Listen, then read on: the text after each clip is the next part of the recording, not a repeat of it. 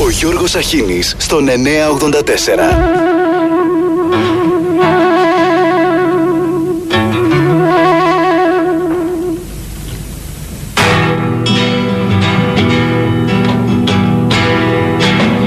Χαρά στον Έλληνα που Έλληνο ξεχνά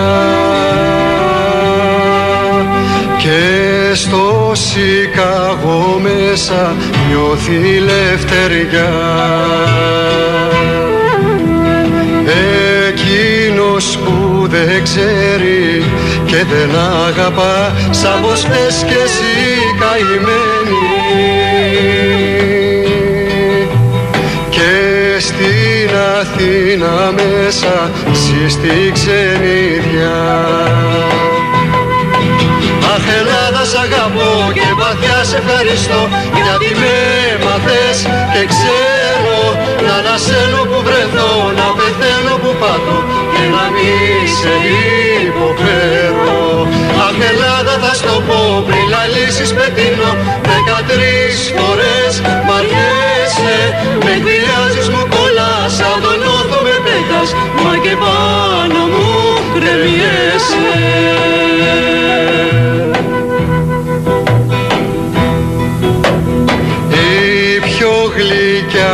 πατρίδα είναι η καρδιά Οδυσσέα γύρνα κοντά μου. Που τα για χώματα της πόνος και χαρά.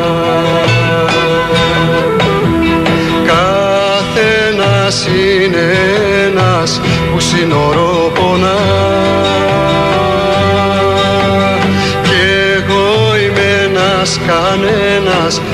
που σας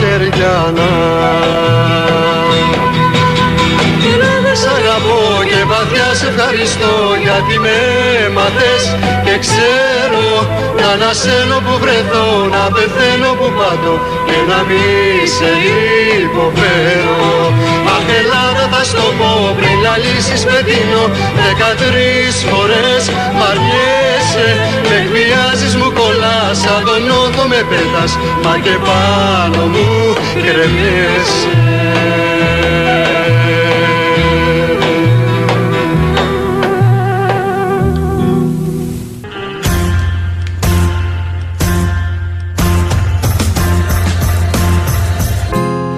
Καλημέρα, καλημέρα, καλή εβδομάδα. Ξεκινήσαμε λίγο διαφορετικά με μία ηχογράφηση που μας έστειλε και τον ευχαριστούμε γι' αυτό ο φίλος μας ο Γιάννης από τους μουσικούς αγώνες της Κέρκυρας που οργάνωνε ο Μάνος Χατζηδάκης. 1981 Αχ Ελλάδα σ' αγαπώ.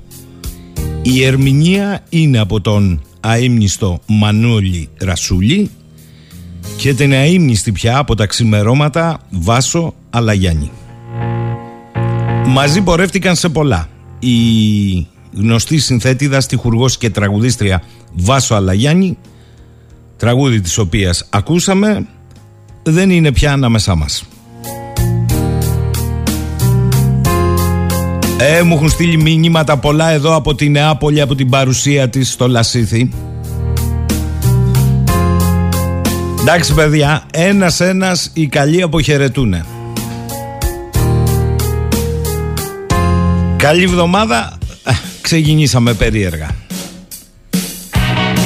Λοιπόν, έχουμε και λέμε και τι, και τι δεν θα πρωτοπούμε σήμερα. Να το πω εξ αρχής γιατί η Τετάρτη Πέμπτη είναι η Σύνοδος Κορυφής του ΝΑΤΟ και ακούω κάτι κουλά του τύπου αν η Τουρκία μας προκαλέσει θα απαντήσουμε και θα κάνουμε και θα δείξουμε και είμαστε, δηλαδή πρέπει να μας προκαλέσει για να τα πούμε όσα γίνονται τρεις μήνες δεν θα πάμε εκεί να τα πούμε ανεξάρτητα από το τι θα κάνουν αυτοί δεν πρέπει να πούμε στους φίλους, εταίρους και συμμάχους τι γίνεται το τελευταίο τρίμηνο να τα αφήσουμε έτσι αν το πει ο άλλος θα απαντήσουμε Λοιπόν, καλημέρα παιδιά. Όπως καταλάβατε θα μπούμε από 1η Αυγούστου στην ελαστική, ελάτε, κιλοβατόρα.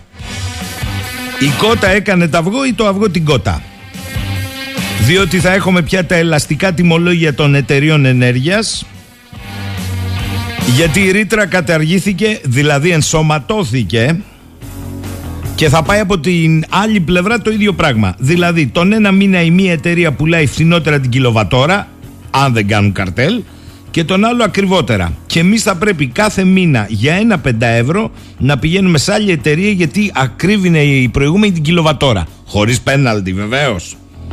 Αφήστε που θα μας τρελάνουν προσφορές εταιρείες και μόλις υπογράφει συμβόλαιο η κιλοβατόρα θα χρεώνεται σε άλλη τιμή. Αυτή είναι λοιπόν η μεγάλη αλλαγή υπέρ των καταναλωτών. Είδαμε και τις εκτόσεις που ήρθαν στους λογαριασμούς, κάτι κοσάρικα ως επιτοπλίστων. Σε λίγο αν δεν πετύχει και αυτό, που δεν θα πετύχει, να δείτε που θα λαμβάνουμε λογαριασμούς που θα μας λένε το πρωί που μαγειρεύει η νοικοκυρά το ρεύμα είναι πιο ακριβό και να μαγειρεύει το βράδυ που είναι φθηνότερο. Ανάλογα με τις ώρες εχμής θα βγαίνει και η ρετζεβούτα που μην νομίζετε θα είναι και τίποτα φοβερό. Δηλαδή θα είναι λίγο η τιμή του ρεύματος σαν το χρηματιστήριο. Στις 12 ανέβηκε, στις 12 και 5 έπεσε. Θα δείτε που θα παίζω με τα δευτερόλεπτα. Το είπε και ο Γερμανός, ο Υπουργός. Εγώ λέει βρήκα τρόπο να μειώνω τις καταναλώσεις. Ήδη λέει μπαίνω στην πανιέρα και χρησιμοποιώ το μισό νερό. Mm. Ε, μετά φοράει και την κάλτσα στο πέδιλο και έρχεται εκδρομή. Ωχ Παναγία μου. Επίσης Επίσης έχουν βγει φόρα παρτίδα πάλι οι λοιμοξιολόγοι να μας λένε τα κουλά δεν είναι 10.000 είναι 20.000 μπορεί να είναι και 30.000 τα κρούσματα και είναι το φιδάκι ο διαμαντής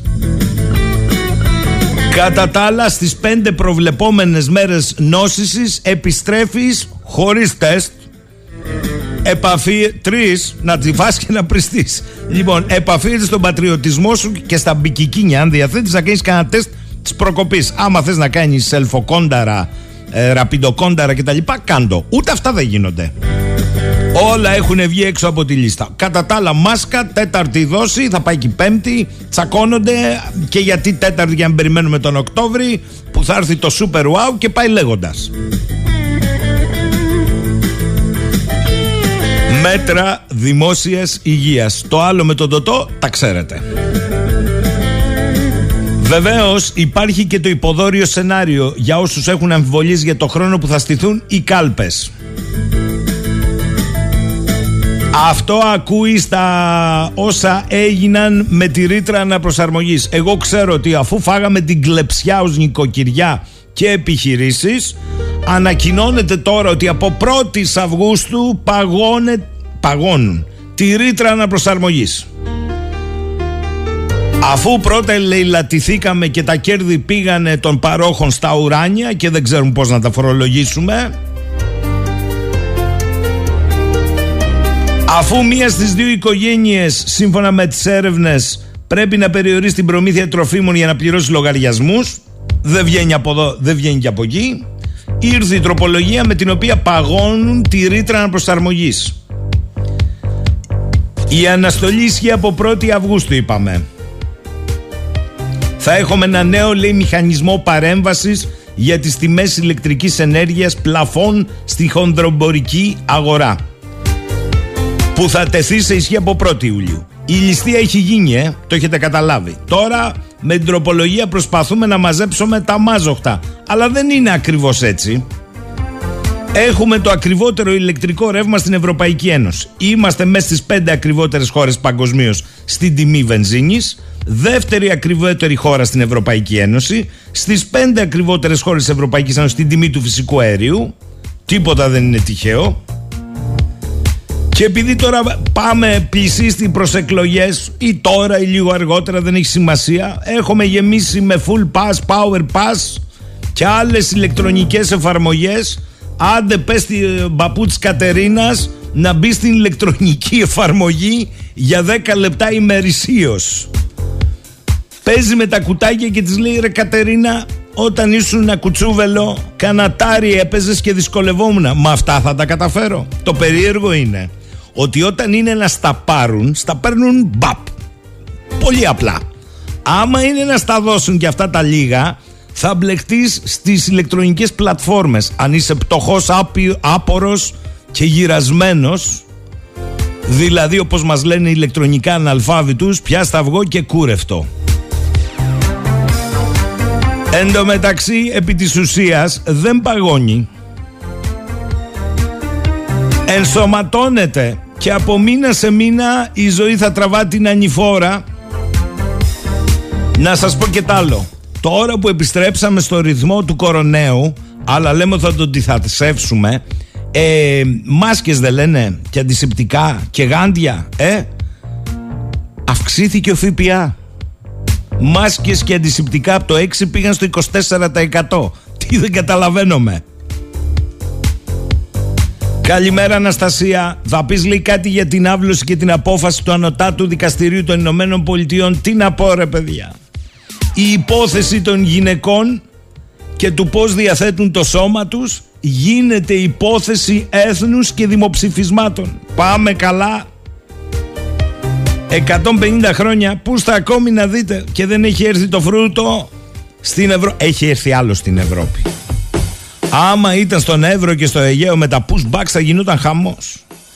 Τώρα που έγινε στο θύλακα της Ισπανίας επί μαροκινού εδάφους η σφαγή δεκάδων μεταναστών δεν κουνιέται τίποτα. Ο σοσιαλδημοκράτης Σάντσεθ συγχαίρει τις αρχές του Μαρόκου και οι αρχές του Μαρόκου τις αρχές της Ισπανίας που λιανίσανε τους υποσαχάριους μετανάστες. Και δεν είδα καμία διεθνή μήκυο, άμα ήταν εύρος όμως, ε, να σπεύσει πέρα από κάτι τοπικές να καταγγείλει το σφαγείο. Καλημέρα Δημήτρη. Τι το είπε λέει Οκτάη ότι θα πάθουμε ότι η Κύπρος αν δεν αποστρατεί. Καλά εντάξει εσύ μείνε με τον Οκτάη. Εδώ άγριεψε ο Κιλιτζάρογλου και λέει ότι αν έρθει η αντιπολίτευση στα πράγματα θα δείξει στους Έλληνες τι θα γίνουν τα όπλα στα νησιά που δεν μπορεί να τους δείξει ο Ερντογάν. Τι δεν καταλαβαίνετε. Από το καλό στο καλύτερο, οι Αμερικανοί δεν δέχτηκαν λέει το brand name Turk Aegean. Το δέχτηκε όμως η Ευρωπαϊκή Ένωση στο, στον αντίστοιχο λογαριασμό, το Turk Aegean, στην Επιτροπή από το Δεκέμβρη. Και τώρα θα πρέπει να τρέχουν οι ευρωβουλευτές για να ακυρώσουν το brand. Μέγας είσαι κύριο και ο Μπαμπινιώτης να είναι καλά. Ο κύριος Γιάννης από το Λονδίνο, καλημέρα κύριε Γιάννη. Όλο και καλύτερα Γιώργο λέει πάει η Ευρώπη και φυσικά η πατρίδα μας. Κοίτα λέει τι σοφίστηκαν στην Ευρωπαϊκή Ένωση. Όλοι οι μη πολίτες Ευρωπαϊκής Ένωσης θα πρέπει να πληρώσουν ένα μικρό ποσό των 7 ευρώ για να επισκέπτονται την Ευρωπαϊκή Ένωση από το 2023. Και εγώ μένω λέει Αγγλία συν 7 ευρώ.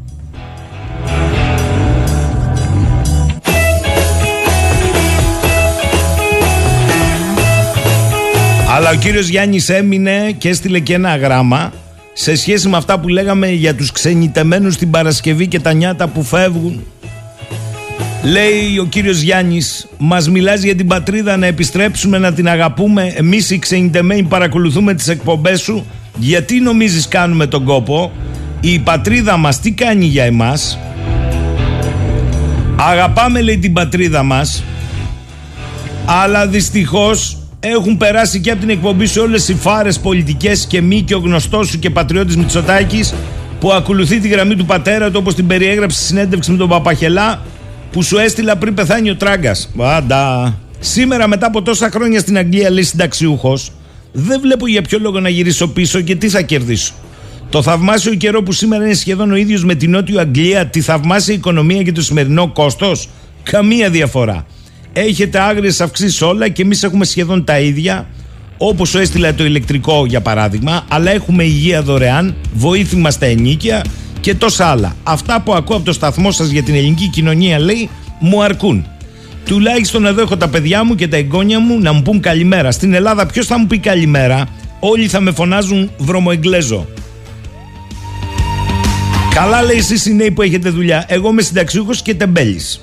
Στις 26 Ιουλίου του 19 ο γιος μου Αλέξης παντρεύτηκε στην Κέρκυρα στο Ποντικονήσι την Αγγλίδα γυναίκα του που έκανε δύο κόρες εκτός γάμου.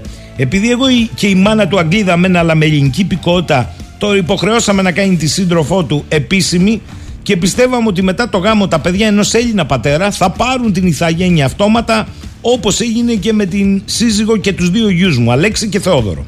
Δυστυχώς όμως ο νόμος που άλλαξε από την προηγούμενη κυβέρνηση του Τσίπρα και αν η μητέρα είναι Ελληνίδια, τα παιδιά παίρνουν αυτόματα την ελληνική ηθαγένεια. Αλλά άμα ο άνδρας είναι Έλληνας και τα παιδιά γεννηθούν εκτός γάμου, τότε ο πατέρας πρέπει να κάνει αίτηση αναγνώρισης, άσχετα αν έχει ελληνική υπηκότητα, όπως είχα εγώ και η γυναίκα μου και τα παιδιά, πήραν αυτόματα την ελληνική πικότητα. Τώρα λέει από τη μέρα του γάμου ψάχνουν να βρω ραντεβού στο προξενείο μέσω ίντερνετ και μετά από δύο χρόνια ακόμη δεν βρίσκω. Αυτό είναι το ελληνικό κράτος, δεν το λέει κράτος, το λέει ξέρετε πώς. Ο φίλος μου Γιάννης πάλι λέει από τον Άγιο Νικόλαο έκανε 6 χρόνια να περάσουν την υπηκότητα οι κόρες του. Αυτή είναι η πατρίδα μας και λέει την ταλαιπωρία του Γιάννης Παπαϊωάννου από το Ηνωμένο Βασίλειο. Την καλημέρα μου. Καλημέρα. Καλημέρα λέει και ο Γιάννης. Καλή εβδομάδα και καλή εκπομπή. Ειλικρινά λέει πολύ καλή εκπομπή των αντιθέσεων της περασμένης Παρασκευής. Ο Παναγιώτης η ακροδεξιά Λεπέν αποκάλυψε ότι ο νεοφιλελεύθερος Μακρόν της πρότεινε να προχωρήσει σε σχηματισμό κυβέρνησης μετά τα αποτελέσματα των βουλευτικών εκλογών στη Γαλλία. Δηλαδή, ο Γάλλος πρόεδρος, ο οποίος κάλεσε πολίτες της χώρας να τον ψηφίσουν για να μην έρθει η Λεπέν και ο εφιάλτης της άκρα δεξιά, θέλει να σχηματίσει κυβέρνηση με τον εφιάλτη. Ο μιμητής του Μακρόν στην Ελλάδα, Κυριάκος, θα τον μιμηθεί και σε αυτό. Έχει λέει στο κόμμα τον κουμπάρο τον Λεπέν Μάκη Βορύδη για σχετική τεχνογνωσία. Εντάξει παιδιά. Κάρμεν, καλημέρα φίλε μου. Αυτό κάνουν στο χώρο των ηλικίων οι πολλοί για τους λίγους. Ο φίλος ο Κούλης είναι πρωινός σήμερα. Καλημέρα, Κούλη μου. Καλημέρα στη Θεσσαλονίκη. Στα στατιστικά που εκφωνήθηκαν σχετικά με το πόσο ακριβή είμαστε στα καύσιμα παγκοσμίως, τιμές τροφίμων, ενέργεια κλπ. Καλό θα ήταν να ξέρουμε και τα στατιστικά παγκοσμίως για την ανεργία αμοιβές εργαζομένων και την ψαλίδα της φτώχειας. Τι είναι το κανατάρι που ανέφερες ότι έπαιζε το κατερινιό μικρό; Κανατάρι. Το ατάρι είπα. Μπερδεύτηκες. Λοιπόν, κούλι μου, δεν ξέρω πώς ακούστηκε ατάρι είπαμε. Για τις αμοιβές έχω να σου πω. Α, η Ελστάτ σε πρόλαβε κούλι μου και η Eurostat.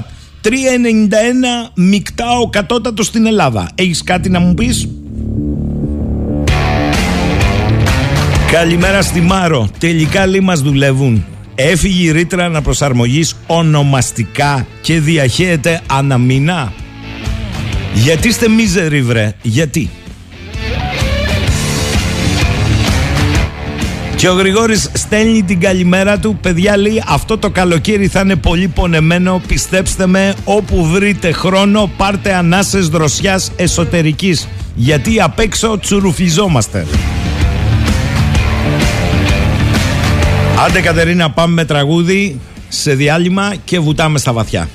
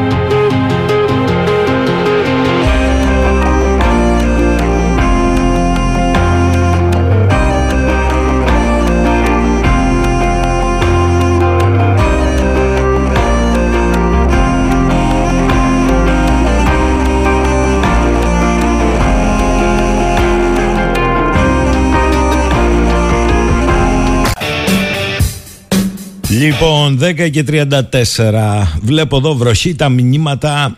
Τι δεν έχετε καταλάβει, ρε παιδιά, με τη ρήτρα αναπροσαρμογής; Αναστέλλεται για ένα χρόνο από 1η Αυγούστου. Αναστέλλεται, ρωτάτε πολύ.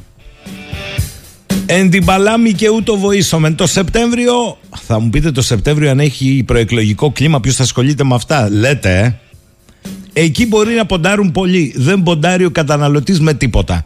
Και έρχεται και ο χειμώνας και θέλει να ξέρει τι γίνεται.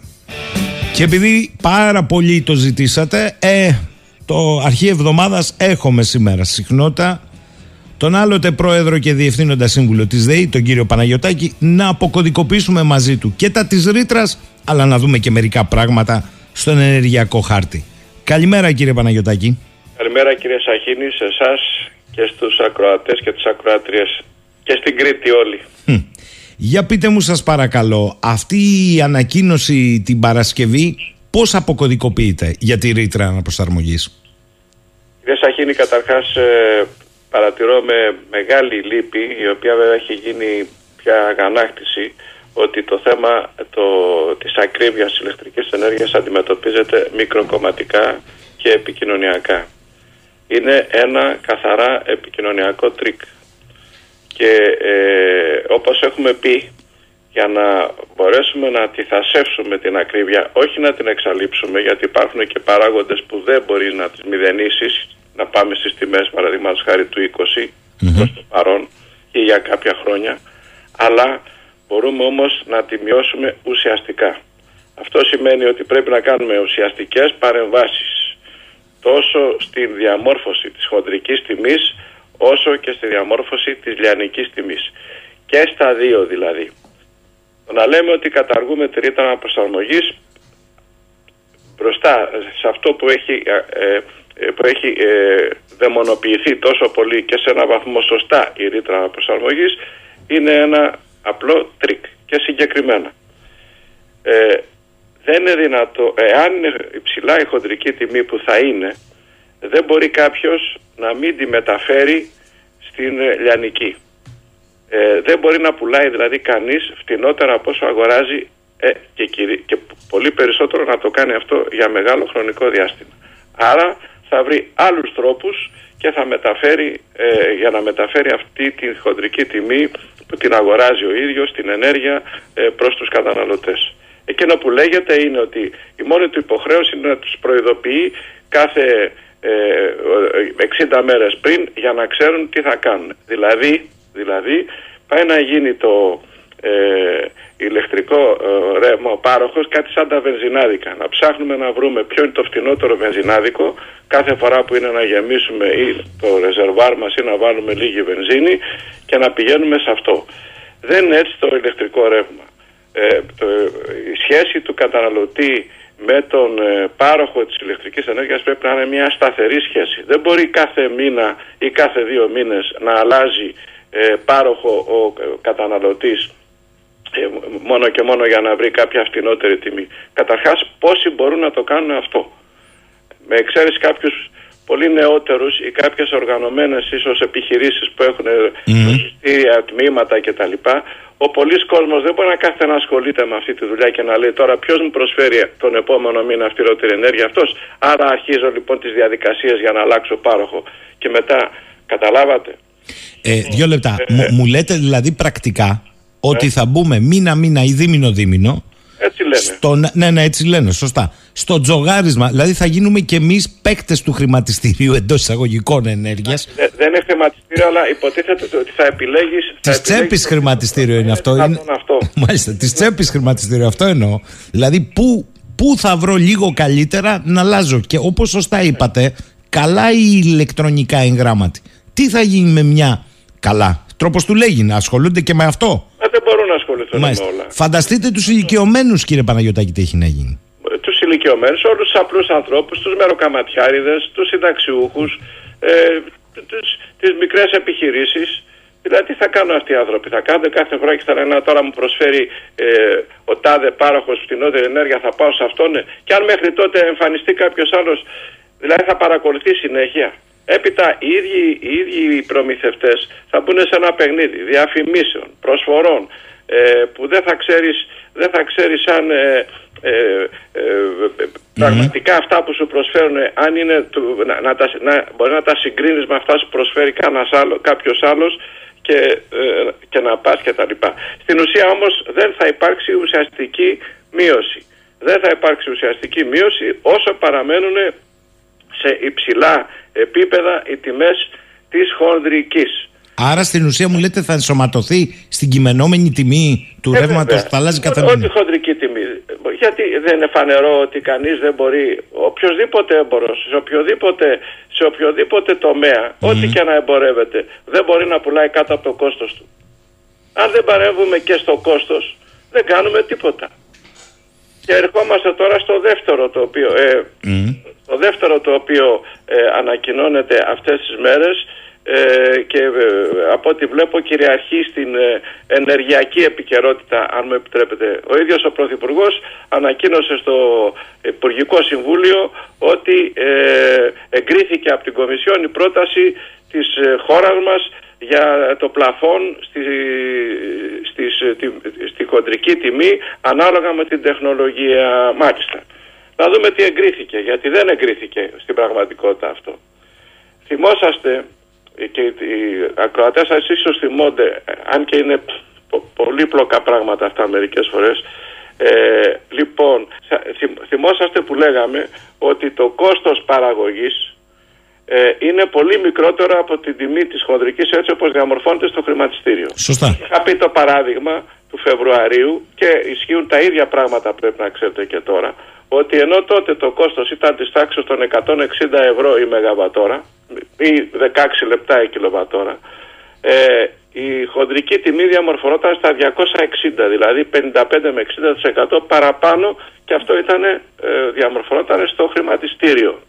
Λοιπόν, ε, το ζητούμενο ποιο ήταν τότε; Ήταν να, ε, ε να παίρνουμε τεχνολογία δηλαδή πόσο κοστίζει μια μονάδα ε, λιγνητική όταν παράγει τόσο. Προσθέτουμε και ένα 5% 6 άντε 7 το πολύ της 100 κέρδος και έτσι αποζημιώνεται αυτός που δουλεύει αυτή τη συγκεκριμένη μονάδα και προσφέρει στο σύστημα.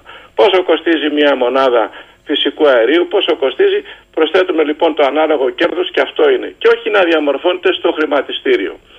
Είχαμε πει μάλιστα ότι θα πρέπει να γίνει προσωρινή αναστολή, έστω για ένα χρόνο, δύο, τρία, όσο κρατήσει αυτή η κατάσταση, η οποία θα κρατήσει, από ό,τι φαίνεται, πολύ περισσότερο από όσο λέγανε στην αρχή, ε, να υπάρξει αναστολή του χρηματιστηρίου ενέργειας και να πάμε στο παλιό σύστημα. Λοιπόν, αυτό πέτυχε σε μεγάλο βαθμό η Ισπανία και η Πορτογαλία. Δυστυχώς τότε δεν ενώσαμε τις δυνάμεις μας μαζί τους. Κάναμε εκ των υστέρων μια τέτοια πρόταση σαν αυτή που είχε πει ο κύριος Κρέκας. Τότε πάλι είχαμε μιλήσει στο ραδιόφωνο και σας είπα ότι ε, περιμένω να δω, φοβάμαι βέβαια, λέω ότι να δούμε αν θα το εγκρίνει η Κομισιόν.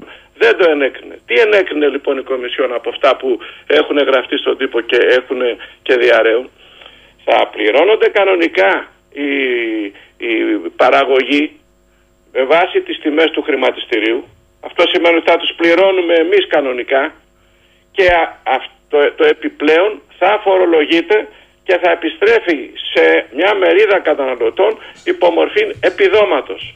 Δηλαδή, διαμορφώνουμε ακριβές τιμές, παίρνει το κράτος την, ε, τους φορολογεί και τα επιστρέφει ως φιλές, φιλές πλαχνό κράτος, ως φιλές πλαχνός ναι, ναι, ναι. ε, ε, υπό τη μορφή επιδομάτων. Μα έτσι δεν δουλεύει η οικονομία. Στην ουσία όμως έχουμε ήδη. Θα σέβει την ακρίβεια με αυτόν τον τρόπο.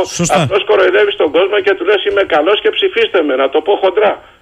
Γι' αυτό με βλέπετε λίγο σε μια ε, ένταση. Γιατί όσο τα μελετάω και όσο τα παρακολουθώ αυτά τα πράγματα, βλέπω αυτή την. Α με επιτραπεί να πω την εξαπάτηση. Είναι τελείως λάθος φιλοσοφία. Είναι εις βάρος της οικονομίας αυτό το πράγμα. Άρα μου λέτε στην ουσία θα χρηματοδοτούμε εμείς... Αυτό κάνουμε. Μάλιστα. Ο ίδιος ο κύριος Κρέκας έκανε δηλώσεις ε, προχτές στη Βουλή και τι είπε. Ότι από αυτό το μηχανισμό λέει θα κερδίσουμε το, θα εξοικονομήσουμε το, το επόμενο δωδεκάμινο 6 δις. Έτσι είπε ο ίδιος, δεν το παγώ. 6 δις. Αυτό το νούμερο ε, εξτόμησε ο κύριος Κρέκας. Τι σημαίνει αυτό δηλαδή; Ομολογεί ότι 6 δις θα είναι τα υπερκέρδη των παραγωγών τα οποία θα φορολογήσουμε. Μάλλον το 90% των υπερκερδών θα είναι 6 δις και θα το φορολογήσουμε. Καταλάβατε; Στην ουσία δηλαδή τι μας είπε; Ότι το προηγούμενο διάστημα, το οποίο βέβαια δεν ήταν τόσο ψηλές οι τιμές όσο διαφαίνονται ότι θα είναι το επόμενο, ε, κάτι ανάλογα ήταν τα υπερκέρδη. Ο ίδιος άλλωστε στην ίδια τοποθέτηση ομολόγησε και είπε ότι ε, στον ειδικό λογαριασμό των, από τον ειδικό λογαριασμό των ανανεώσιμων πηγών ε, είχαν πληρώσει οι καταναλωτές, είχαμε πληρώσει όλοι μας 3,5 δις παραπάνω από τα 6 δις τα 3, ε, ε, ναι, ναι. από τα υπερκέρδη τα 3,5 ήταν του ειδικού λογαριασμού των ανανεώσιμων πηγών τα οποία μετά τα πήραμε λέει και τα δώσαμε υπομορφή επιδομάτων. Αντιλαμβάνεστε τι, τι γίνεται επομένως. Κύριε Παναγιωτάκη, πείτε μου σας παρακαλώ πάρα πολύ. Αυτό όλο έτσι όπως το περιγράφετε δείχνει ότι δεν θέλουμε να βάλουμε τα χέρια μας στη ρίζα του θέματος. Ακριβώς αυτό. Ακριβώς αυτό. Γιατί για να κερδίζουν κάποιοι; Όχι γιατί είναι ακριβώς αυτή η φιλοσοφία τους. Ε, δύο πράγματα είναι. Πρώτον είναι η ολιγορία για, ε, για λόγους που εκείνος ξέρει του Πρωθυπουργού να συντονιστεί με τον Σάντσες και τον Κώστα της Ισπανίας και της Πορτογαλίας. Θυμόσαστε τι είχε γραφεί στον τύπο τότε. Ότι είναι άλλο, άλλη περίπτωση αυτή, δεν είναι τόσο εξαρτημένη. Δεν μιλάω για τις δικαιολογίες. Αυτές είναι δικαιολογίες. Λοιπόν, μιλάω ότι οι άνθρωποι αυτοί, ο Πρωθυπουργός της Ισπανίας απείλησε απο, με αποχώρηση. Ναι, ναι, ναι, αλήθεια είναι. Αλήθεια. Και τον, πήγαινε ο Μακρόν και τον τράβαγε από το μανίκι και του λέει: Έλα, εντάξει, θα τα βρούμε. Και έτσι υποχώρησε η Κομισιόν γιατί αυτοί είναι γραφειοκράτες και κολλημένοι. Τι να σας πω δηλαδή. Δεν βλέπουν την κρίση. Η ίδια η Φοντερ Λάινεν ε, είπε ότι η αγορά δεν λειτουργεί έτσι όπως είναι. Η ίδια η Φοντερ Λάινεν το είπε αυτό το πράγμα. Λοιπόν, το ένα λοιπόν είναι το ότι ολιγόρησε. Και το δεύτερο θεωρεί ότι τον εξυπηρετεί πολιτικά αυτή η δουλειά γιατί από αυτά που εισπράττει από όλους μας τα γυρίζει πίσω υπό μορφή επιδοτήσεως και έτσι εμφανίζεται ότι νοιάζεται τους καταναλωτές. Μα δεν είναι έτσι όμως τα πράγματα. Και σας έχω, έχω πει ότι μπορεί πράγματι να μειωθεί η, η ηλεκτρική, το κόστος, η χοντρική τιμή ε, συμπεριλαμβανομένου και της μείωσης του κόστους ηλεκτρικής ενέργειας που θα πούμε πώς μπορεί να μειωθεί και αυτό τουλάχιστον κατά 50%. Και βέβαια τότε αυτό θα μπορούν να το εξυπηρετήσουν το 80% των καταναλωτών και το 20% των πιο ευάλωτων τότε να τους δώσεις κάποια επιδότηση. Αυτή είναι η σωστή πολιτική κατά τη γνώμη μου. Και όχι όλοι να, ε, να ζουν με τις επιδοτήσεις και να διαμαρτύρονται και να λένε «Εδώσε μου και εμένα γιατί πας μέχρι 40.000, κάν το μέχρι 45 εισόδημα, κάν το μέχρι 50, κάν το μέχρι 60». Ε, κύριε Παναγιωτάκη, επειδή έχετε χρόνια εμπειρία στο πώς λειτουργεί όλο αυτό το σύστημα, θέλω να σας ρωτήσω, το είπατε και στην αρχή, πρακτικά πού οδηγείται; Κοίταξε, ένα κομμάτι μεγάλο είναι τα νοικοκυριά. Ο καθένας στο σπίτι το βλέπει. Θέλω να μου πείτε, ε, σε συνθήκες μιας οικονομίας με πληθωρισμό που από ό,τι φαίνεται θα, οδηγούμαστε και σε ύφεση βαθιά στην Ευρώπη. Φοβάμαι πως αυτό είναι. Ναι. Μάλιστα. Πού οδηγούνται οι μικρομεσαίες μεσαίες επιχειρήσεις που είναι μέχρι σήμερα, ήταν θα πω, ραχοκοκαλιά της οικονομίας. Για να δούμε και τι γίνεται και στον άλλο πόλο. Δηλαδή όλα αυτά είναι τροφοδοτούμενα, έτσι. Θα τολμήσω να πω ότι εκτός από τις μικρομεσαίες και με, μεσαίες επιχειρήσεις που συμφωνώ μαζί σας ότι ήταν και παραμένουν ραχοκοκαλιά της ελληνικής οικονομίας και αυτό δεν μπορεί να αλλάξει ούτε με βία ούτε με διοικητικό τρόπο αλλά ε, είναι αποτέλε, ε, θέλει πολύ βαθύτερες αλλαγές κοινωνικές, ε, οικονομικές, ε, θε, θεσμικές, δομικές αλλαγές και δεν ξέρω αν είναι και σωστό, αν, αν μου επιτρέπετε. Δεν ξέρω αν είναι και σωστό. Αλλά ε, γιατί υπάρχουν, ξέρω, οικονομολόγους οι οποίοι υποστηρίζουν το αντίθετο, ότι πρέπει να παραμείνουν. Λοιπόν, ε, και τους σέβομαι και τους μεν και τους δε, εν πάση περιπτώσει. Λοιπόν, αλλά κινδυνεύουν και οι μεγάλες επιχειρήσεις. Το είχαμε πει αυτό. Θυμόσαστε την Ένωση Βιομηχανικών Καταναλωτών, την ΕΒΙΚΕΝ, που έχει όλη τη βαριά βιομηχανία της Ελλάδος, αντιπροσωπεύει, με τις διαμαρτυρίες που έχουν διατυπώσει κατ' επανάληψη για τη λειτουργία της αγοράς. Και θυμάμαι, θυμάμαι ε, και για τον τρόπο με τον οποίο διαμορφώνεται η χοντρική τιμή. Θυμάμαι μάλιστα, και είναι επίκαιρο να το συζητήσουμε αυτό, ότι ένα από τα ζητήματα που θέτανε είναι ότι οι τιμές που, που υπολογίζουν οι παραγωγοί ε, για να διαμορφώσουν τις προσφορές τους για το φυσικό αέριο, οι τιμές προμήθειας του φυσικού αερίου, που ήταν οι τιμές όπως διαμορφώνονται στην Ολλανδία, είναι εικονικές γιατί στην πραγματικότητα οι τιμές προμήθειάς τους είναι πολύ μικρότερες. Παραδείγματος χάρη το Φεβρουάριο αποκάλυψε η Ευικέν ε, ότι ε, ήταν, ε, η τιμή προμήθεια του φυσικού αερίου ήταν 77 ευρώ. Λοιπόν, με 77 ευρώ τιμή τη μεγαβατόρα, τη θερμική, με 77 ευρώ την θερμική μεγαβατόρα το Φεβρουάριο σημαίνει κόστος ε, αερίου γύρω στα 180 ευρώ ηλεκτρικά, ηλεκτρική μεγαβατόρα. Αυτοί το υπολογίζανε στα 230-240. Γιατί τότε η τιμή στο χρηματιστήριο της Ολλανδίας ήταν 90 και 95 και 100. Λοιπόν, όπως επίσης υπολογίζουν ε, τη, τη, τιμή των δικαιωμάτων διοξιδίου του άνθρακα από το χρηματιστήριο των ρήπων με, με βάση τη χρηματιστηριακή τιμή και όχι με βάση την τιμή που τους κοστίζει όταν ε, την αγοράζουν. Γιατί ίσως σας έχω πει εδώ, πάντως το έχω διατυπώσει πολλές φορές και το έχω γράψει, ότι άλλη η τιμή που διαμορφώνεται στο χρηματιστήριο και άλλο το κόστος που, του καθενός για την προμήθειά του. Γιατί με την εφαρμογή συγκεκριμένων συστημάτων προαγορών όταν είναι φτηνά, πωλήσεων όταν είναι πολύ ακριβά κλπ. κλπ μπορεί να πετύχει τουλάχιστον 30% μείωση σε σχέση με, το, με τη χρηματιστηριακή τιμή. Αν βλέπετε δηλαδή η χρηματιστηριακή τιμή με βάση την οποία υπολογίζουν το κόστος των λιγνητικών και των ε, μονάδων φυσικού αερίου 85 ευρώ τη μεγαβατόρα τους έχει κοστίσει 60, ίσως και λιγότερο. Νομίζω ότι ε, αποκαλύπτεται όλο το εύρος του πώς λειτουργεί αυτό. Ο φίλος ο Φώτης θέλει την καλημέρα και λέει να επισημάνω κύριε Παναγιωτάκη ότι η αλλαγή παρόχου αυτή ναι. από μήνα σε μήνα που μας λένε ε, χωρίς πέναλτι δεν θα μπορεί να γίνει αν υπάρχουν οφειλές. Θα είναι στην ευχαίρεια του παρόχου να δεχτεί πελάτη με ληξιπρόθεσμες οφειλές. Δεν γίνονται αυτά τα πράγματα. Μάλιστα. Σας Γιατί είπα, κάποιοι. είπα ότι θα πρέπει να υπάρχει σταθερή σχέση. Για ακούστε, ακούστε το όλο να απαντήσετε συνολικά. Γιατί κάποιοι λέει ίσως νομίζουν ότι θα μπορούν να αφήνουν οφειλές και να φεύγουν γιατί βρήκαν πιο ναι, φθηνά. Ναι, ναι, ναι, Ρωτήστε σας παρακαλώ, λέει τον κύριο Παναγιωτάκη. Θα βοηθήσει η επαναφορά της μεταφοράς φυσικού αερίου μέσω του αγωγού που έχει κλείσει τώρα για συντήρηση, όσο φυσικά μας δίνουν φυσικό αέριο, για να μην το ξεχνάμε, λέει. Βέβαια θα βοηθήσει. Θα βοηθήσει. Δεν το συζητάμε, αυτό. Και ε, εδώ θα, ε, θα ε, δράτω με τις ευκαιρίες για να πω το εξής. Ε, οι στρατηγικές σε τόσο μεγάλα ζητήματα όπως είναι το ενεργειακό μιας τόσο μεγάλης ε, οντότητας όπως είναι η Ευρωπαϊκή ε, Ήπειρος, η Ευρωπαϊκή Ένωση δεν διαμορφώνονται με το θυμικό ή με βάση άλλα κριτήρια. Δηλαδή έγινε ο πόλεμος εκεί, πήραμε τη συγκεκριμένη θέση που πήραμε για τον πόλεμο. Καλά ναι. κάναμε και θέλουμε ειρήνη, όλοι το θέλουμε αυτό. Mm. Δεν πάω παραπέρα.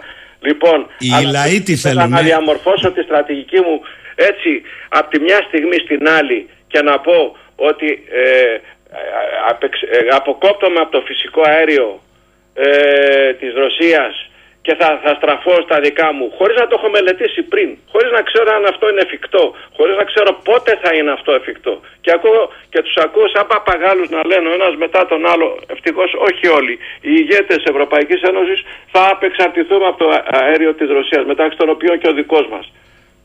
Πώς θα το κάνεις αυτό, ποια είναι η εναλλακτική σου λύση;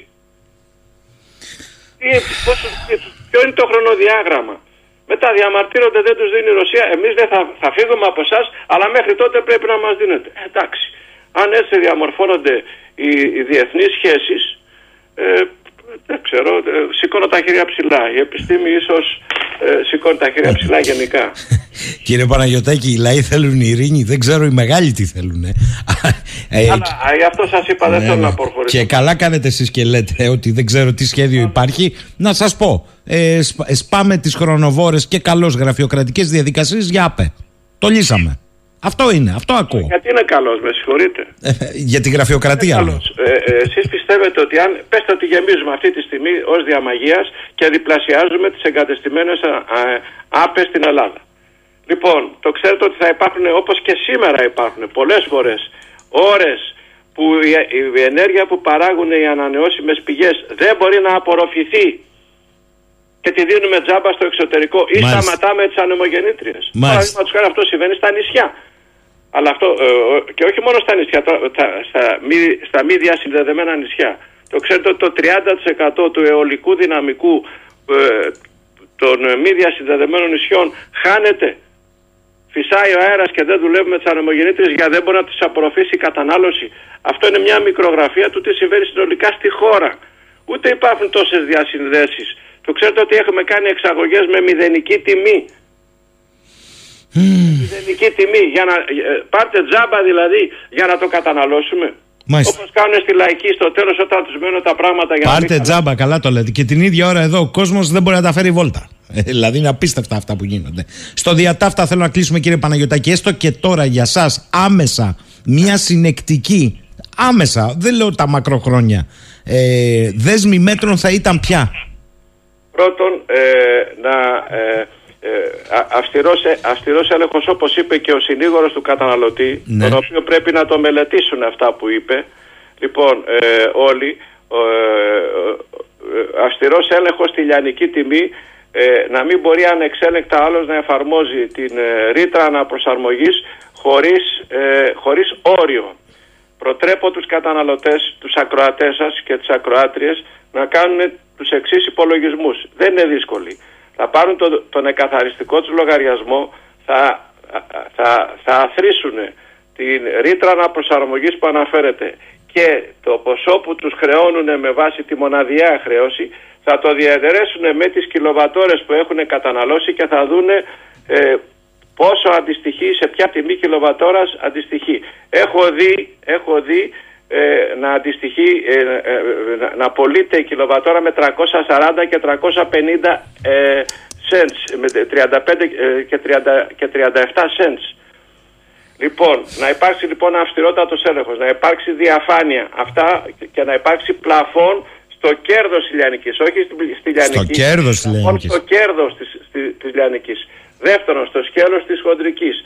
Στο σκέλος της Χοντρικής να γίνει αναστολή του χρηματιστηρίου ενέργειας, να αφήσουν αυτά τα κόλπα και οι, οι γραφειοκράτες εκεί στις Βρυξέλλες. Είναι έκτακτες οι συνθήκες, οδηγούμεθα σε ύφεση βαθύτατη που δεν λύνεται με επιδόματα η ύφεση, αλλά με δομικές παρεμβάσεις. Λοιπόν, να γίνει αναστολή και να, ε, να γίνεται η, η διαμόρφωση, να διαμορφώνεται η τιμή ανατεχνολογία παραγωγής, υδροελεκτρικά, θερμοελεκτρικά, ε, λιγνίτης, ε, αέριο κλπ. κλπ. είναι ένα μικρό εύλογο κέρδος τάξης του 7-8%.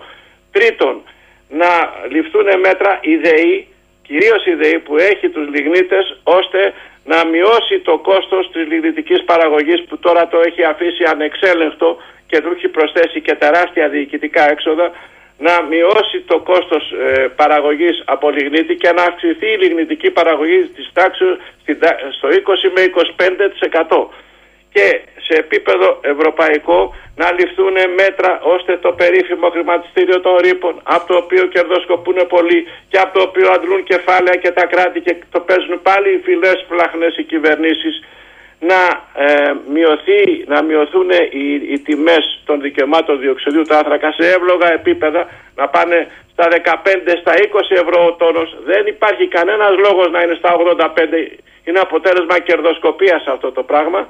Όπως ήταν πριν γίνουν οι παρεμβάσεις από την ίδια την Κομισιόν αυτά τα επίπεδα τιμών που σας λέω, ώστε να μειωθεί το κόστος της Ευρώπης. Θα, θα τονίσω ότι αν είχαμε αν, ε, ο Λιγνίτης ως ως ε, εθνικός πόρος ήταν ε, ε, πολύτιμος μία φορά, τώρα είναι πολύτιμος στο πολλαπλάσιον. Και ε, το, τονίζω δε ότι δεν, ε, δεν προτείνω να ξεπεράσουμε τα αυστηρά όρια εκπομπών διοξιδίου του άνθρακα που έχει θέσει η Ευρωπαϊκή Ένωση στην προοπτική της κλιματικής ουδετερότητας. Γιατί θα πάλι να εμφανίζονται άρθρα στον τύπο μετά τη στροφή της Γερμανίας, της Ολλανδίας, της Ιταλίας και διαφόρων χωρών προς τον Λιγνίτη και στον άνθρακα και να λένε ου καταστροφή πάλι για τον πλανήτη, καταστροφή για τον πλανήτη. Ναι, Δεν ξέρω βέβαια αυτοί σε ποιο βαθμό πάνε εντάξει. και αν ξεπερνάνε τα, τα όρια που Καταστροφή για τον πλανήτη, κατα, καταστρέφονται οι πολίτες. Αλλά εγώ λέω στην Ελλάδα να μην τα ξεπεράσουμε. Που σημαίνει σήμερα τουλάχιστον ένα 25% λιγνητικής παραγωγής που θα αντικαταστήσει το φυσικό αέριο. Κάτι τελευταίο θέλω, μου το στέλνουν τώρα. Ε, έχει μια ανακοίνωση σήμερα, λέει, αν ο κύριος Παναγιώτάκη μπορεί να τη σχολιάσει, του ΑΔΜΙΕ, ο οποίος ζητάει την αύξηση των εσόδων του από τη ΡΑΕ. Σύμφωνα με τον ΑΔΜΙΕ, η ΡΑΕ αποφάσισε την περασμένη εβδομάδα τη μείωση του συντελεστή απόδοσης κεφαλαίων στο 6,1%. Ε, ξέρω. Ένα της πρώτη του αδμίου στο 8,16 ώστε να καλύπτει όπως αναφέρει το κόστος από την αύξηση των επιτοκίων δανεισμού μετά τον πόλεμο στην Ουκρανία. Τι λέει, λέει γι' αυτό ο κύριος Παναγιωτάκη. Ε, προσέξτε, εντάξει, καταλαβαίνω γιατί το ζητάει ο ΑΔΜΙΕ.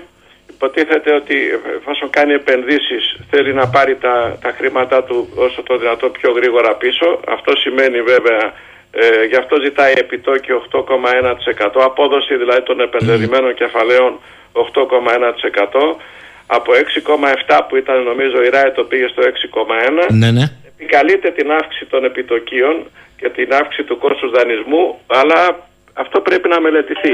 Υπάρχει πράγματι τόσο αύξηση των επιτοκίων. Προβλέπεται ότι θα υπάρξει. Ό, αν υπάρξει, ας το ξαναδούνε. Μάλιστα, κατα, καταλάβαμε τι γίνεται. Κύριε Παναγιωτάκη, δύσκολη εποχή έρχεται δηλαδή, με λίγα λόγια. Αν, αν συνεχίσουν έτσι και χωρίς... Πολύ δύσκολη, έρχεται πολύ δύσκολη εποχή.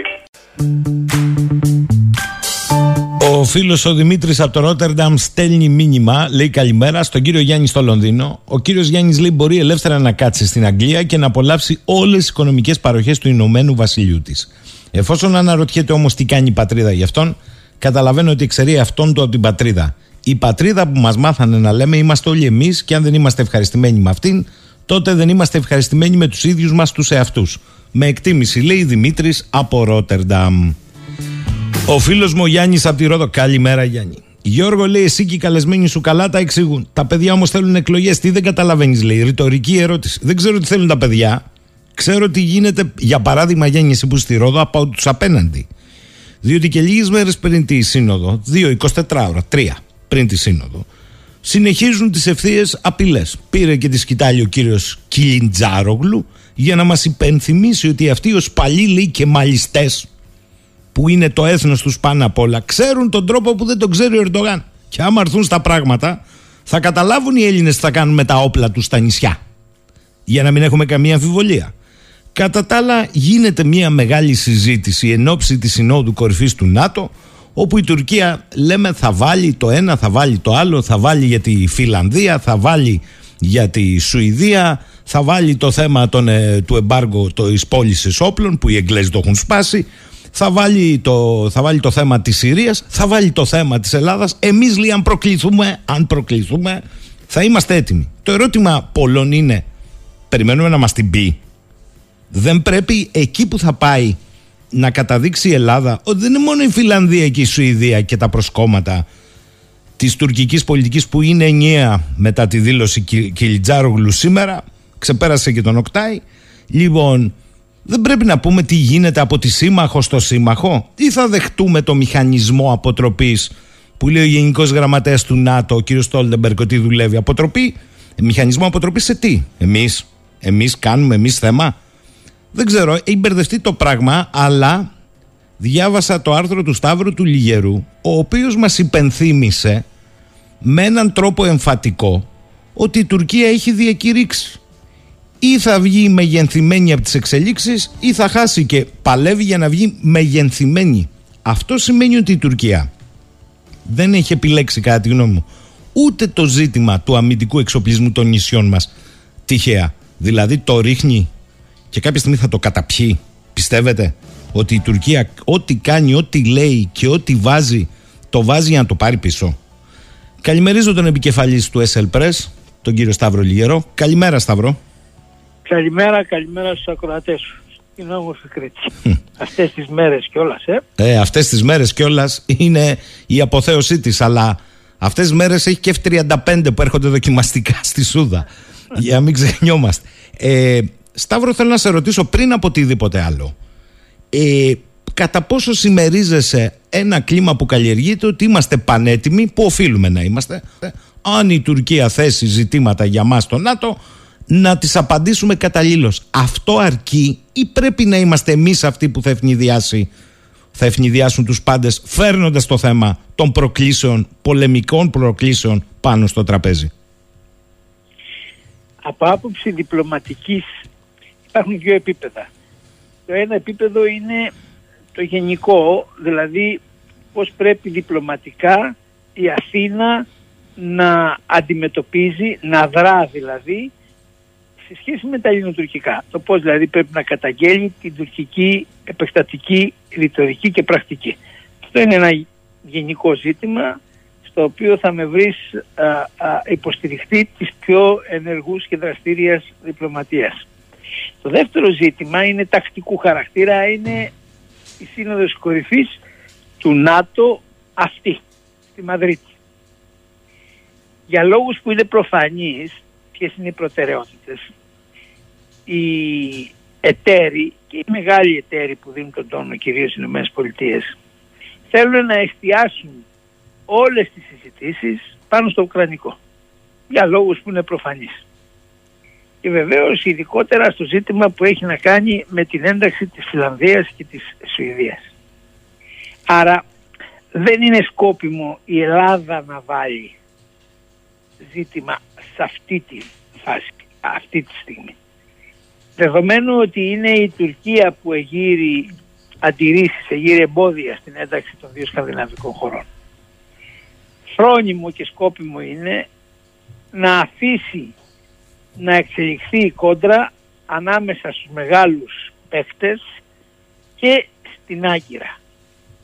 Και να είναι εξαιρετικά προσεκτική γιατί και αυτό μπορεί να συμβεί που ετοιμάζομαι να πω μήπως οι Αμερικανοί και άλλοι Ευρωπαίοι κυρίως οι Γερμανοί και οι Βρετανοί θελήσουν να στείλουν το λογαριασμό μιας ας το πούμε έτσι ενός ανταλλάγματος που θα δώσουν στον Ερντογάν στην Ελλάδα. Δηλαδή να του δώσουν πράγματα, ανταλλάγματα στο ελληνοτουρκικό μέτωπο για να κάμψουν τις αντιρρήσεις τους σε σχέση με την ένταξη της Φιλανδίας και της Σουηδίας. Αυτό χρειάζεται ιδιαίτερη προσοχή. Και αυτό θα έπρεπε να έχει αποτελέσει αντικείμενο ελληνικών διπλωματικών παρεμβάσεων παρασκηνιακά και προς την Ουάσιγκτον και προς το Βερολίνο και προς το Παρίσι και προς ενδεχομένως και τη Ρώμη. Δεν λέω το Παρίσι, ε, ε, ε, το λέω καταχρηστικά γιατί το Παρίσι είναι ας το πούμε θετικά διακείμενο και δεν θα το έκανε και προς το Λονδίνο βεβαίως για να μην σου πω και προς όλες τις χώρες ε, τις πρωτεύουσες των χωρών μελών του ΝΑΤΟ ότι δεν θα ανοιχτούμε την παραμικρή προσπάθεια να διασυνδεθεί το ζήτημα αυτό με τα ελληνοτουρκικά. Να διασυνδεθεί εννοώ. Και ότι εάν γίνει κάποιο είδους τέτοια προσπάθεια να ξέρετε ότι θα είναι η Ελλάδα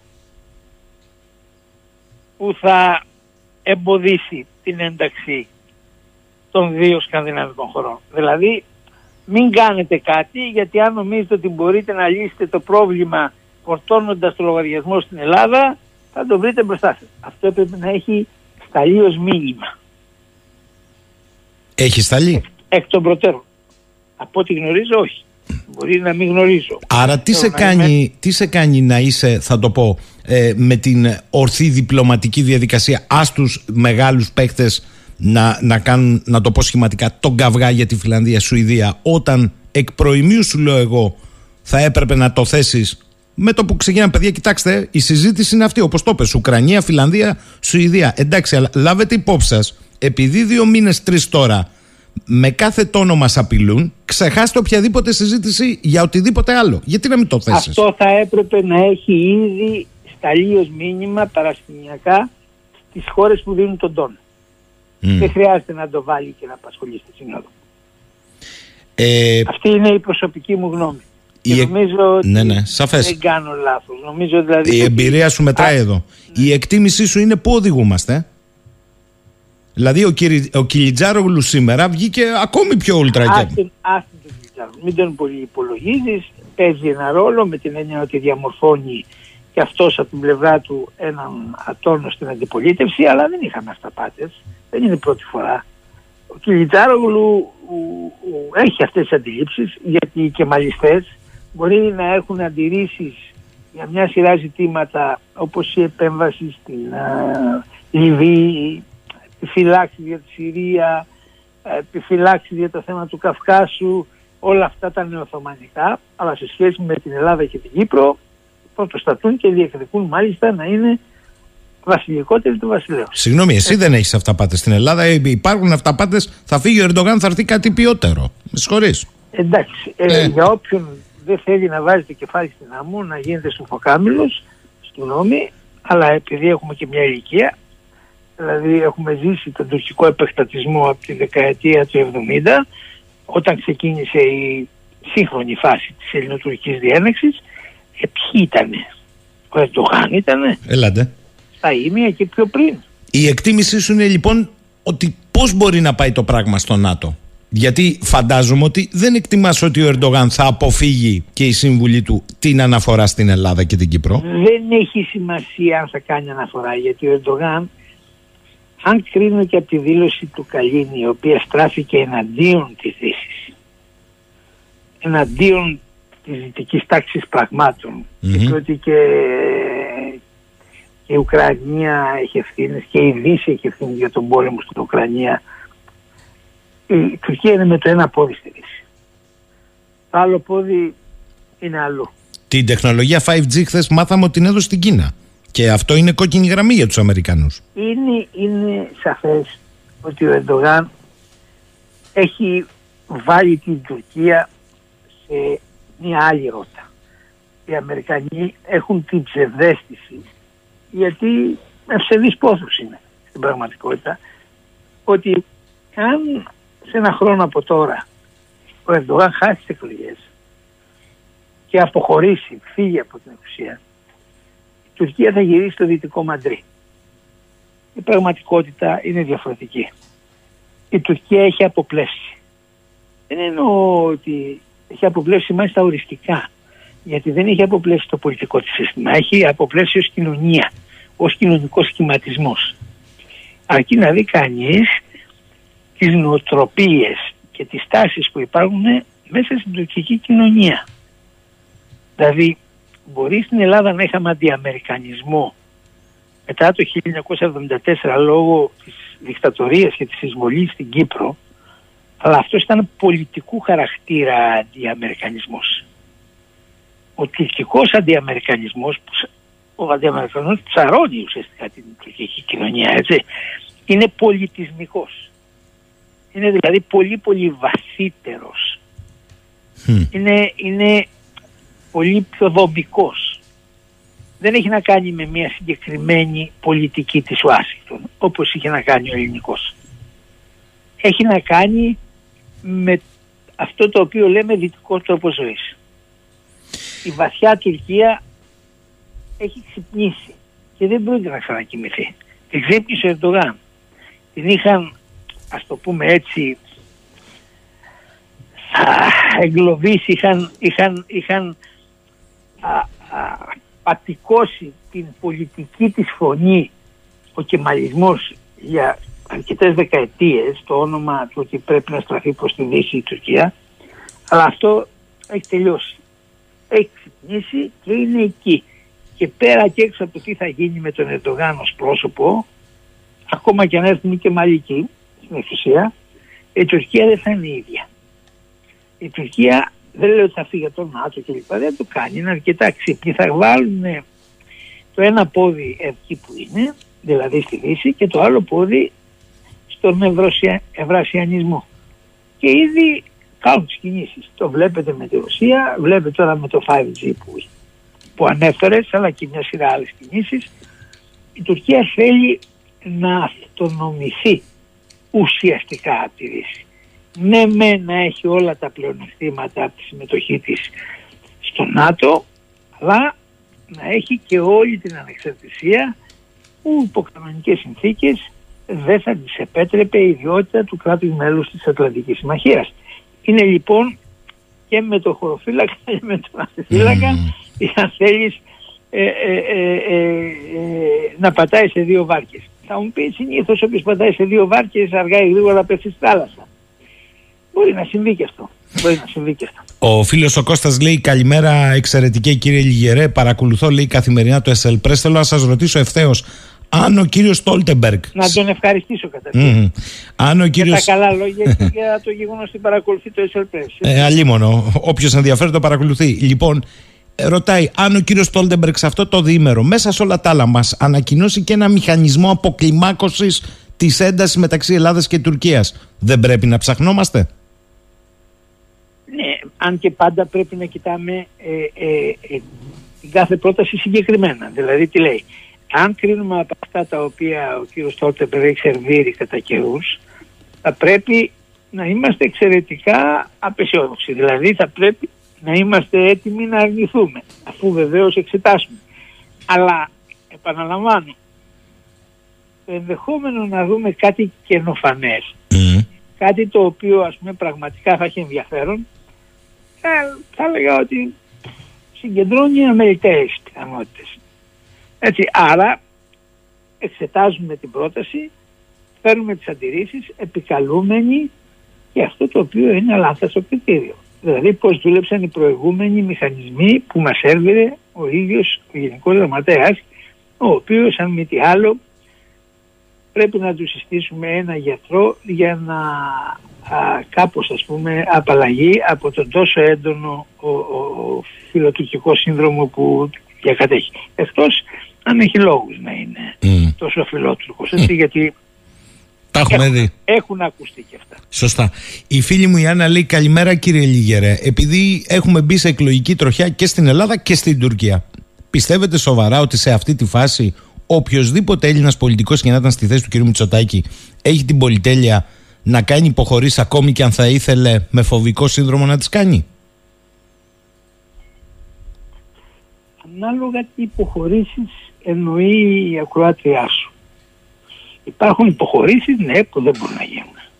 Δηλαδή, ναι, δεν μπορεί να γίνει να πει θα υποκύψω στην τουρκική πίεση για αποστατικοποίηση των νησιών. Ναι, τέτοια βήματα δεν πρόκειται να γίνουν. Υπάρχουν όμως, υπάρχει μια, μια α, τακτική που στην διπλωματία είναι πολύ συνηθισμένη. Δηλαδή, κρύβουν την ουσία στις λεπτομέρειες. Παράδειγμα, όταν λέμε για αποστατικοποίηση, μην φανταστείτε ότι ενδιαφέρει τους Τούρκους να φύγουν οι στρατιώτες από τα νησιά. Αυτό που τους ενδιαφέρει είναι να φύγουν τα πυραυλικά συστήματα. Άρα, όταν λέμε αποστατικοποίηση, ο πιο σωστός όρος είναι αποπυραυλοποίηση. Mm. Γιατί οι στρατιώτες με τα τουφέκια τους και με ε, κάτι παλιά τεθωρακισμένα και τους όρμους τους δεν είναι εμπόδιο ε, ε, για μια ενδεχόμενη τουρκική αποβατική ενέργεια. Ε, άρα να βάζουν τα πράγματα στη θέση. Παράδειγμα, κάπου διάβασα ότι καταργεί η κυβέρνηση, απενεργοποιεί η κυβέρνηση τα πεδία βολής στο Αιγαίο. Ναι, στα πλαίσια λέει του μνημονίου, περίφημου μνημονίου Παπούλια Γιλμάς για ήρεμες θάλασσες το καλοκαίρι εγώ δεν έχω αντίρρηση να υπάρξει αυτή η περίοδος η οποία δυστυχώς μόνο από ελληνικής πλευράς γίνεται σεβαστή αυτό το μνημόνιο. Αυτό είναι η αλήθεια. Έχει σημασία γιατί αν δεν υπάρχει αμοιβαιότητα δεν υπάρχει και τέτοιου είδους δέσμευση και θέλω να ξέρω αν θα ενεργοποιηθούν και πάλι τα πεδία βολής όταν θα λήξει η τουριστική περίοδος. Γιατί έχουν δει τα μάτια μου πολλές φορές το όνομα μιας σκοπιμότητας με κάποιο πρόσχημα να γίνονται βήματα πίσω. Αυτό το λέω για να δείξω στη φίλη μας την ακροάτρια ότι ναι μια χοντρή υποχώρηση δεν πρόκειται να κάνει κανένας. Για μια υποχώρηση όμως η οποία δεν είναι εμφανής στην κοινή γνώμη μπορεί να γίνουν πράγματα. Και δεν είναι τυχαία. Να αναφέρω ένα παράδειγμα γιατί η κυβέρνηση δεν ανακοίνωσε ποια οπλικά συστήματα έστειλε στην Ουκρανία; γιατί; Γιατί δεν ανακοίνωσε; Δεν τα ανακοίνωσε ούτε καν στα κόμματα της αντιπολίτευσης, δεν τα ανακοίνωσε θεσμικά ούτε ε, στην αρμόδια επιτροπή της Βουλής. Θέλω να πω έστω σε κλειστή συνεδρίαση. Και δεν είναι και μυστικό. Άλλωστε ο Αμερικανός Υπουργός Άμυνας περιέγραψε περίπου. Έχεις δίκιο. Ξέρουμε, ξέρουμε ότι έστειλε α, α, πυράβλους α, των συστημάτων RM70. δεν ξέρουμε αν έστειλε και εκτοξευτές. Ακούστηκε ότι έστειλε. Εγώ θέλω να είμαι επιφυλακτικός. Ακούστηκαν και για άλλα οπλικά συστήματα. Θέλω να αναρωτηθώ. Η Ελλάδα αντιμετωπίζει πρόβλημα εθνικής ασφάλειας. Δηλαδή αντιμετωπίζει απειλή για την εδαφική της ακυρεότητα. Αντιμετωπίζει. Συμφωνεί όλο το πολιτικό σύστημα και η κυβέρνηση και η αντιπολίτευση. Η Ελλάδα έχει την πολυτέλεια να στερηθεί και το τελευταίο οπλικό της σύστημα. Η απάντηση είναι όχι αφού έχουμε συμφωνήσει ότι απειλείται. Όχι. Εάν οι Αμερικανοί σου έλεγαν άκου στείλε τα RM70 και τους εκτοξευτές και εγώ θα σου τις αντικαταστήσω με αντίστοιχους αμερικανικούς και καλύτερης ποιότητας α, α, πολλαπλούς εκτοξευτές ροκετών, τα MLRS η απάντηση θα ήταν πρώτα απ' όλα θα έπρεπε να σκεφτούμε τη διπλωματική επίπτωση αλλά αυτή την έχουμε αποφασίσει με την πολιτική που έχουμε σε σχέση με τις ελληνορωσικές σχέσεις εννοώ. Αλλά εκεί έχει ο κύβος έχει ρηφθεί, ο κ. Μητσοτάκης έχει πρωταγωνιστεί σε, ένα, σε μια αντιρωσική α, α, α, επιλογή στο πλαίσιο της Δύσης. Δεν είναι ούτε καν στις πίσω γραμμές του δυτικού στρατοπέδου, πρωτοστατή μπροστά. Αλλά ας τα αφήσω, δεν είναι το θέμα της συζήτησης αυτής. Σε επιχειρησιακό επίπεδο θα πρέπει να πει ναι, φέρτε μας τα MLRS, και πάρτε τα RM70. Και μην μας βάλετε και όριο περί περιορισμό που θα τα τοποθετήσουμε, γιατί θα μπορούσε να συμβεί και αυτό. Έχει ήδη συμβεί, γι' αυτό το αναφέρω. Α, α, αν συνέβαινε αυτό, από επιχειρησιακής απόψεως, μιλάω δηλαδή καθαρά στο επίπεδο του στρατιωτικό, θα ήμασταν και κερδισμένοι. Με την έννοια θα δίναμε λίγο πιο πεπαλαιωμένα, πιο παλιά συστήματα θα παίρναμε καλύτερα. Αλλά δεν πρόκειται περί αυτού. Και αυτό που ακούστηκε για την αντικατάσταση κάποιων τεθωρακισμένων οχημάτων από τα γερμανικά σας πληροφορώ ότι ναι μεν έγινε τέτοια συζήτηση αλλά οι Γερμανοί το συνέδεσαν με άλλα συμβόλαια που έχουν να κάνουν με τεθωρακισμένα δεν ήταν μια απλή καθάρη ανταλλαγή. Δώστε τα παλιά σοβιετικής κατασκευής και εμείς θα δώσουμε τα γερμανικής κατασκευής. Άρα... Αυτό θα ήταν πολύ καθαρό. Άρα... Συνδέθηκε με άλλα. Έτσι. Γι' αυτό προσπαθώ να απαντώντας mm. στην ακροάτρια σας ο διάβολος βρίσκεται στις λεπτομέρειες, στα μικρά γράμματα. Λοιπόν, θα κλείσω ως εξής. Με βάση και το άρθρο σου. Σε αυτή την κατάσταση που λες ότι η Τουρκία έχει διακηρύξει στρατηγικά που το πάει και η προσδοκία της είναι να μην βγει χαμένη. Δεν το είπε μόνο κάποια στιγμή ο Ερντογάν, συγγνώμη σε διακόπτω, ναι, ναι. ότι η Τουρκία ή θα χάσει ή θα κερδίσει εδάφη και εγώ θα αγωνιστώ για να κερδίσει εδάφη. Γιατί μπορεί να πεις ότι ήταν μια, Παρόλα, ναι. μια ρητορική έξαρση. Έχει ξαναυποθεί αυτό και πριν από λίγες μέρες ο ίδιος ο Τσαβούσογλου είπε ότι η Τουρκία ασφιχτιά και δεν πρόκειται να εγκλωβιστεί στα σημερινά της σύνορα. Άρα και με αυτό θέλω να κλείσουμε. Πρακτικά ναι. πώς το αποκωδικοποιείς δηλαδή, για μας; Ναι, ναι. Τα λένε, τα λένε έτσι. Τα λένε. Δεν τα κρύβουν. Τι σημαίνει ασφιχτιά και δεν θα εγκλωβιστεί στα σημερινά της σύνορα; Θέλει λοιπόν επέκταση ζωτικός χώρος. Αυτή είναι η ιστορία. Άρα δεν μπορούμε να κάνουμε πως δεν ακούμε. Μας τα λένε. Ούτε να τα φορτώνουμε όλα στο προεκλογικό τους κλίμα που και αυτό είναι υπαρκτό.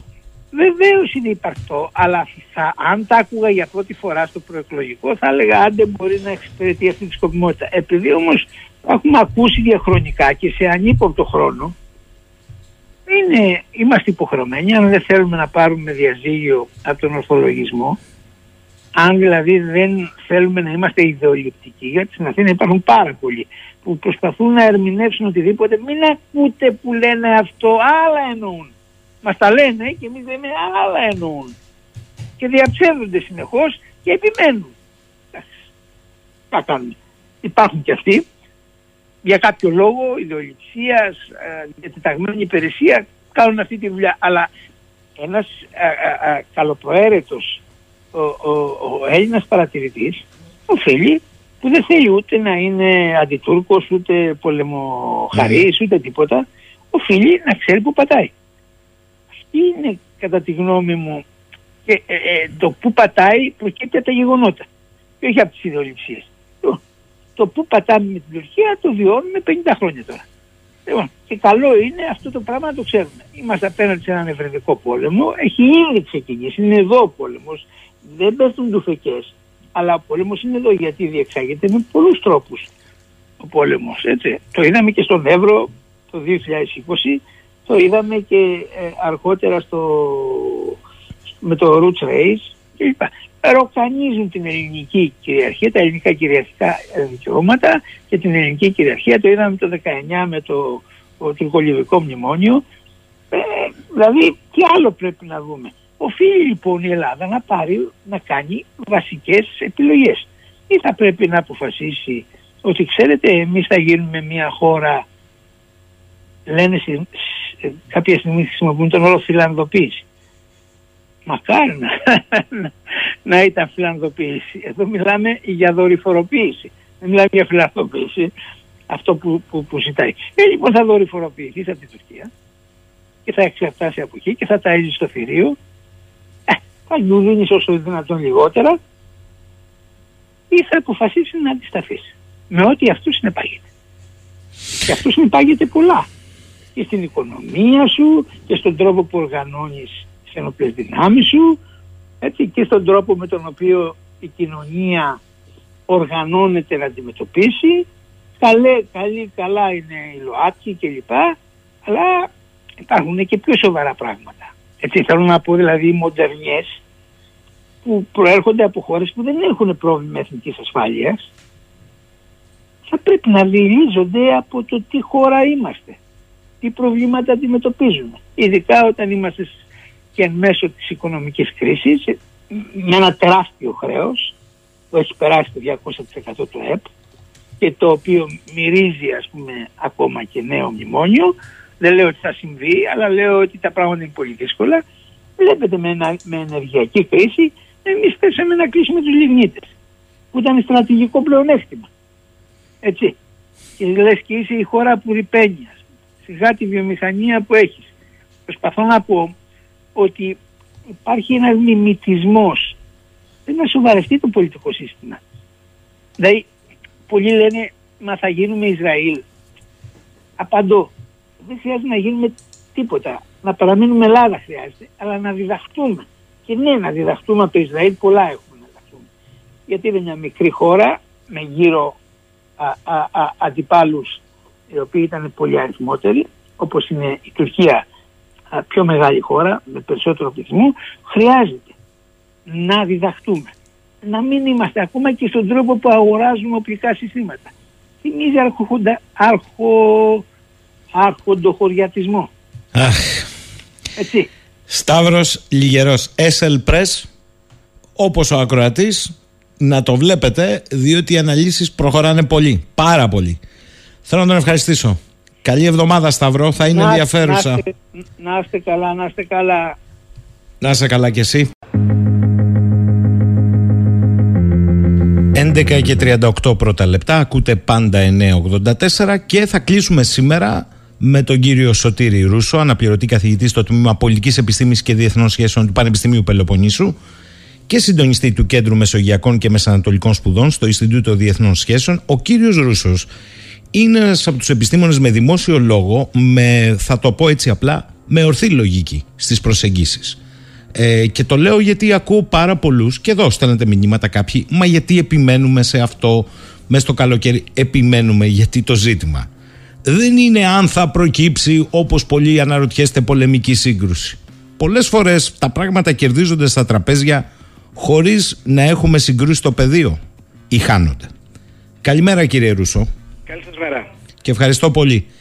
Και εγώ σας ευχαριστώ για την πρόσκληση. Θέλω να σας ρωτήσω γιατί έχω παρατηρήσει στον τρόπο που προσεγγίζετε τις ελληνοτουρκικές σχέσεις ε, έχετε μία σταθερά. Η σταθερά είναι ότι η Τουρκία όχι απλά μας λέει πολλές φορές τι θα κάνει, αλλά κυρίως όταν βάζει ένα ζήτημα δεν το βάζει, να το πω έτσι, εν είδη μιας προεκλογικής παρόλας. Αφενός μεν αντιλαμβάνομαι και εγώ και εσείς ότι έχουν τα εκλογικά μπροστά τους, αλλά δεν είναι μόνο τα εκλογικά όταν για παράδειγμα το ζήτημα του αμυντικού εξοπλισμού των νησιών μας είναι ένα διαχρονικό ζήτημα ή ό,τι θα κάνει με υπερτής και θαλάσσιες ζώνες. Ως εκ τούτου σας ρωτώ ευθέως, το είπε αλλά δεν θα το βάλει στο ΝΑΤΟ; Εγώ πιστεύω ότι θα το βγάλει, βάλει με κάποιο τρόπο στο ΝΑΤΟ. Τώρα δεν ξέρω πώς θα το βάλει. Θα το βάλει mm. ο Ερντογάν, θα το βάλει στις συζητήσεις του. Πώς θα, το, πώς θα το κάνει αυτό δεν μπορώ να το πω αυτή τη στιγμή.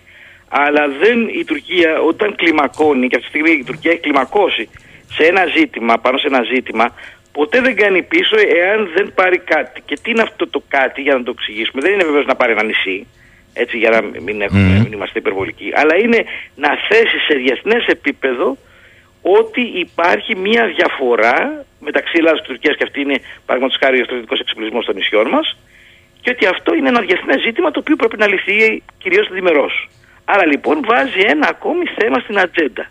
Αυτό είναι το πρώτο βήμα που κάνει παντού η Τουρκία. Είτε πρόκειται για τις κρίζες ζώνες και, τα, και τις βραχονισίδες, είτε πρόκειται για την, ε, ε, για την ΑΟΣ στην Ανατολική Μεσόγειο, είτε πρόκειται για, την, ε, για, τα, για τον ενάριο χώρο στο Αιγαίο.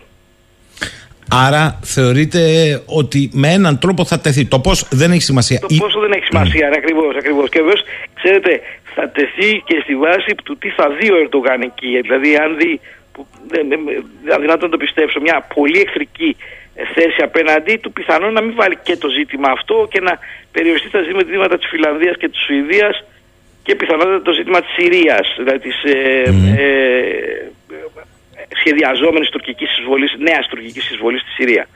Αλλά ε, αν όμως δει ότι υπάρχουν, ε, ε, αν θέλετε, μέρη του ΝΑΤΟ, οι Ηνωμένες Πολιτείες, για να είμαι σαφής, ή άλλες μεγάλες χώρες του ΝΑΤΟ, η Γερμανία, ε, το Ηνωμένο Βασίλειο, γιατί το ξεχνάμε το Ηνωμένο Βασίλειο πολλές ε. φορές, ενώ ε. είναι μέρος του ΝΑΤΟ. Δεν μπορεί να έφυγε από την Ευρωπαϊκή Ένωση, αλλά είναι μέρος του ΝΑΤΟ. Που θα τίνουν όταν προς τις αιτιάσεις της Τουρκίας, τότε μπορεί να το βάλει. Επειδή σωστά αναφέρεται, το, το επίδικο αυτής τη συνόδου κορυφής είναι η Ουκρανία και το αίτημα της Σουηδίας και της Φιλανδίας. Θεωρείτε ότι μπορεί να είναι ένα παζάρι στο οποίο οι μεγάλοι μες στο ΝΑΤΟ θα τίνουν όταν όσον αφορά και όσα θα πει για την Ελλάδα. Εγώ πιστεύω ότι είναι ένα μεγάλο παζάρι. Ο Ερντογάν έχει, έχει ε, απλώσει την πραμάτια του και αυτό είναι, ε, αν μου επιτρέπει αυτός ο όρος, στην πραμάτια αυτή βρίσκεται η Φιλανδία και η ε, Σουηδία, αλλά κυρίως και, και τα ελληνικά ζητήματα και η Συρία και κυρίως οι εξοπλισμοί του, δηλαδή τα F-16 και οι, οικονομική σχέση, οι οικονομικές σχέσεις της Τουρκίας με, με τις ΗΠΑ και με τους ε, διεθνεί πιστοτικούς οργανισμούς που ελέγχονται από τις ΗΠΑ ή που, στους οποίους οι ΗΠΑ έχουν επιρροή, να το πούμε έτσι, αν δεν ελέγχονται πλήρως. Άρα λοιπόν, και θα έλεγα ότι το τελευταίο ε, στοιχείο της πραγμάτια του είναι το πιο σημαντικό. Άρα λοιπόν θα παίξει με όλα αυτά τα στοιχεία που έχει απλώσει, αυτό το καλάθι που έχει βάλει στο ε, ανατολίτικο παζάρι του και από εκεί σε κάποια θα πιθανό να κάνει πίσω, όχι να κάνει πίσω, προσέξτε, όχι να κάνει πίσω επί της ουσίας, να πει εντάξει δεν θα ναι, ναι. το θέμα, αλλά εν πάση περιπτώσει να πάρει κάτι τώρα και να μην θέσει τα υπόλοιπα. Άρα πόσο καθαρό θα έπρεπε να είναι ήδη από τη δική μας πλευρά ότι μην, επειδή είμαστε καλοί σύμμαχοι, δεδομένοι κατά κάποιους, κατά άλλους, ε, μην διανοηθείτε να ανοίξετε ένα λησβερίσι στο οποίο θα κληθούμε εμείς να βγάλουμε τα κάστανα από τη, ναι, φωτιά; Ε, εγώ θα έλεγα ότι θα πρέπει να διασυνδεθεί ναι. η συμπεριφορά αυτή της Τουρκίας με τις ε, ε, κυρώσεις και το καθεστώς των κυρώσεων που είχαμε αν θέλετε συμφωνήσει στην Ευρωπαϊκή Ένωση. Δηλαδή εντάξει, εμπλεκόμαστε στο ΝΑΤΟ αλλά μια χώρα παίζει σε πολλά ταμπλό. Δηλαδή να πούμε ότι κοιτάξτε αν συνεχιστεί αυτή η επιθετική ε, πολιτική της Τουρκίας και η ρητορική αλλά και ε, τα προβλήματα που μπορεί να μας δημιουργήσει σε διεθνείς οργανισμούς εμείς θα προσπαθήσουμε και θα θέσουμε ε, ε, μετεπιτάζω στο ζήτημα των κυρώσεων εναντίον της Τουρκίας, των ευρωπαϊκών κυρώσεων εναντίον της Τουρκίας. Νομίζω ότι αυτό είναι ένα πολύ απλό πράγμα, μπορούμε να το πούμε. Ε, δεν θα μας στοιχήσει τίποτα. Είναι μια απόφαση που έχει ήδη ληφθεί στην Ευρωπαϊκή Ένωση. Απλά πάγωσε γιατί οι Γερμανοί είπαν τότε ότι εντάξει θα τα βρείτε να κάνουμε μια τριμερή. Θυμάστε mm. όλες αυτά τα σχήματα. Είχε, υπήρχε και αποκλιμάκωση στην, στην Ανατολική Μεσόγειο, όχι προς, προς, προς συμφέρον μας, αλλά εν πάση υπήρχε αποκλιμάκωση. Και άρα ε, ε, νομίζω ότι αυτό μπορούμε να το, να το επαναφέρουμε. Στο ΝΑΤΟ οι δυνατότητές μας είναι μικρές. Εσείς δηλαδή, δεν θα επι... επιλέξετε. Ναι, ναι. Στους συμμάχους είναι μικρές. Εσείς λοιπόν δεν θα επιλέγατε να το φέρει η ελληνική πλευρά πάνω στο τραπέζι στη σύνοδο αυτή λέγοντας κοιτάξτε παιδιά εντάξει είναι θέμα η διεύρυνση προφανώς η Ουκρανία αλλά εδώ έχουμε τον ένα σύμμαχο επί δύο μήνες να μας απειλεί και μήπως χάθηκε η ευκαιρία Όχι είναι ένα, είναι ένα τερέν το ΝΑΤΟ mm. η προσωπική μου άποψη είναι αυτή ναι, ναι, ναι. Ε, συγγνώμη για την φωνή αλλά έχω, είμαι θετικός στο COVID και έχει χαλάσει όλο το σύστημα. Περαστικά σας ευχόμαστε. Ναι, αλλά καλά ακούγεστε. Ελάτε. Ναι, εντάξει, okay. Ε, είναι λοιπόν, θα έλεγα ότι το ΝΑΤΟ δεν είναι ένας χώρος ο οποίος μπορούμε εμείς να κάνουμε πολλά πράγματα. Δεν μπορούμε αυτή τη στιγμή εμείς και θα ήταν λάθος να βάλουμε και εμείς βέτο στην, στη Φινλανδία. Όχι, να μην βάλεις βέτο, κύριε Ρούσο. ίσως εγώ δεν το αποσαφήνισα. Όχι να θέσεις βέτο. Αλλά να πεις στη συνεδρίαση αυτή ότι κοιτάξτε, εδώ πρέπει να διευκρινιστεί κάτι. Δύο μήνες φτάνουμε στα όρια απειλής πολέμου. Οκτάι είπε να ανεβούν πάνω στα νησιά να μας δείξουν πώς αφοπλιζόμαστε. Δεν πρέπει να τα αφήνουμε έτσι. Όχι, αλλά νομίζω ότι αυτό, εάν δεν mm. τεθεί από την Τουρκία, θα ήταν προβληματικό να τεθεί από εμάς. Μάλιστα. Χάθηκε ευκαιρία, πιστεύετε, στο τελευταίο ανακοινωθέν της Ευρωπαϊκής Ένωσης να είναι πιο συγκεκριμένο πέρα από τι. Νομίζω τις... σε, απανοτά, σε απανοτές αποφάσεις της Ευρωπαϊκής Ένωσης η Ελλάδα θα έπρεπε να κινηθεί προς την κατεύθυνση της, ε, ε, αν θέλετε, ε, mm. επανάκαμψης στις, ε, στις κυρώσεις. Θα έπρεπε. Οι Τούρκοι δεν καταλαβαίνουν κανένα άλλο τρόπο παρά μόνο την ισχύ και το κόστος μπορεί να έχει μια απόφαση για αυτούς. Τώρα, κύριε Ρούσο, θέλω να σας ρωτήσω, γιατί θέλω να πάμε και στο μεγαλύτερο καδρό, αλλά θέλω να σας ρωτήσω το εξής. Ανεξάρτητα από τη Σύνοδο Κορυφής, που είναι πάλι στη Μαδρίτη, έχουμε μια πικρά εμπειρία με τη Μαδρίτη, η αλήθεια είναι αυτή.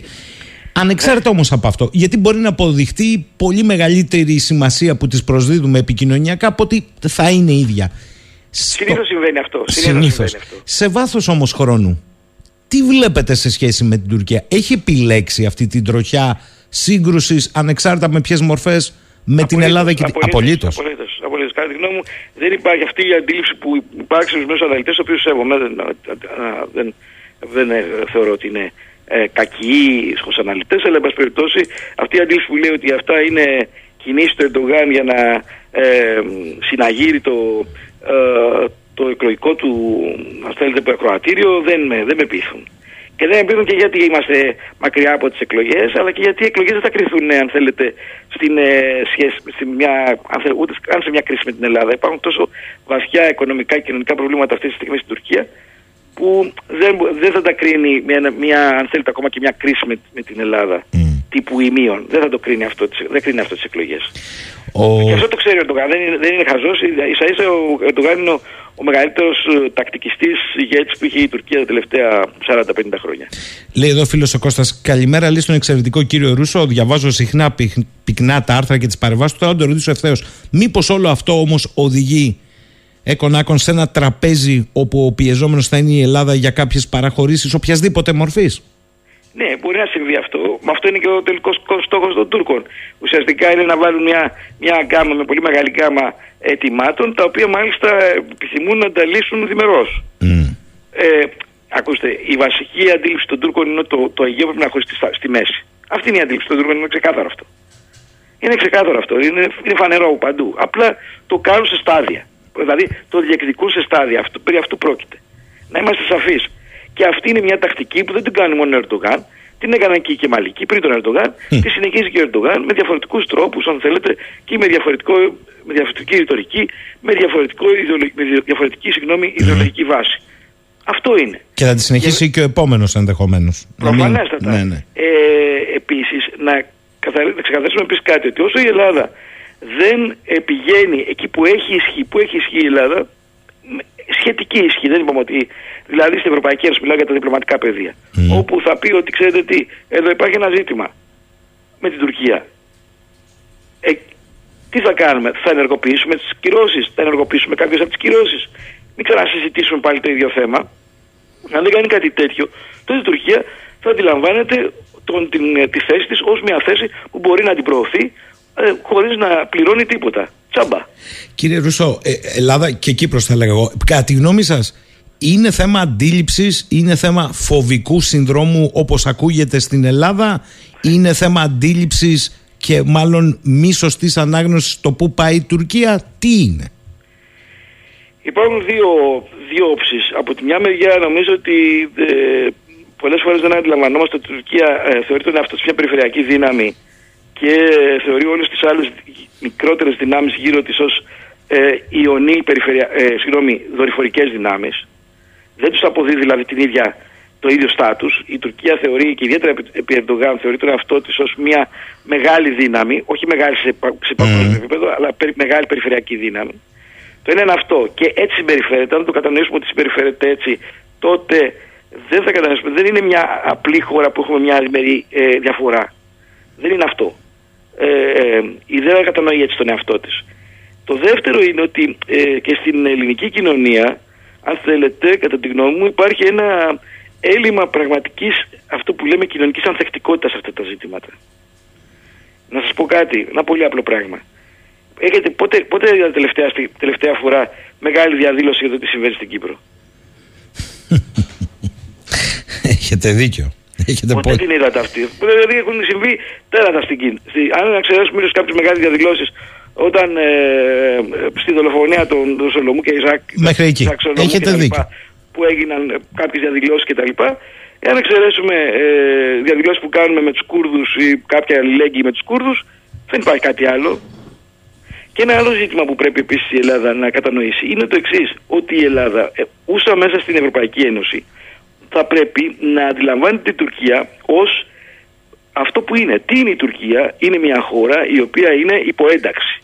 Δηλαδή είναι σε ενταξιακή διαδικασία. Είτε το θέλει είτε όχι. Άμα αν δεν θέλει να είναι, τότε θα πρέπει να αποχωρήσει από αυτή την, από αυτή την κατάσταση. Τι σημαίνει αυτό; Ότι η Ελλάδα έχει υποχρέωση να θέτει τα ζητήματα ανθρωπίνων δικαιωμάτων και δημοκρατίας που υπάρχουν στην Τουρκία.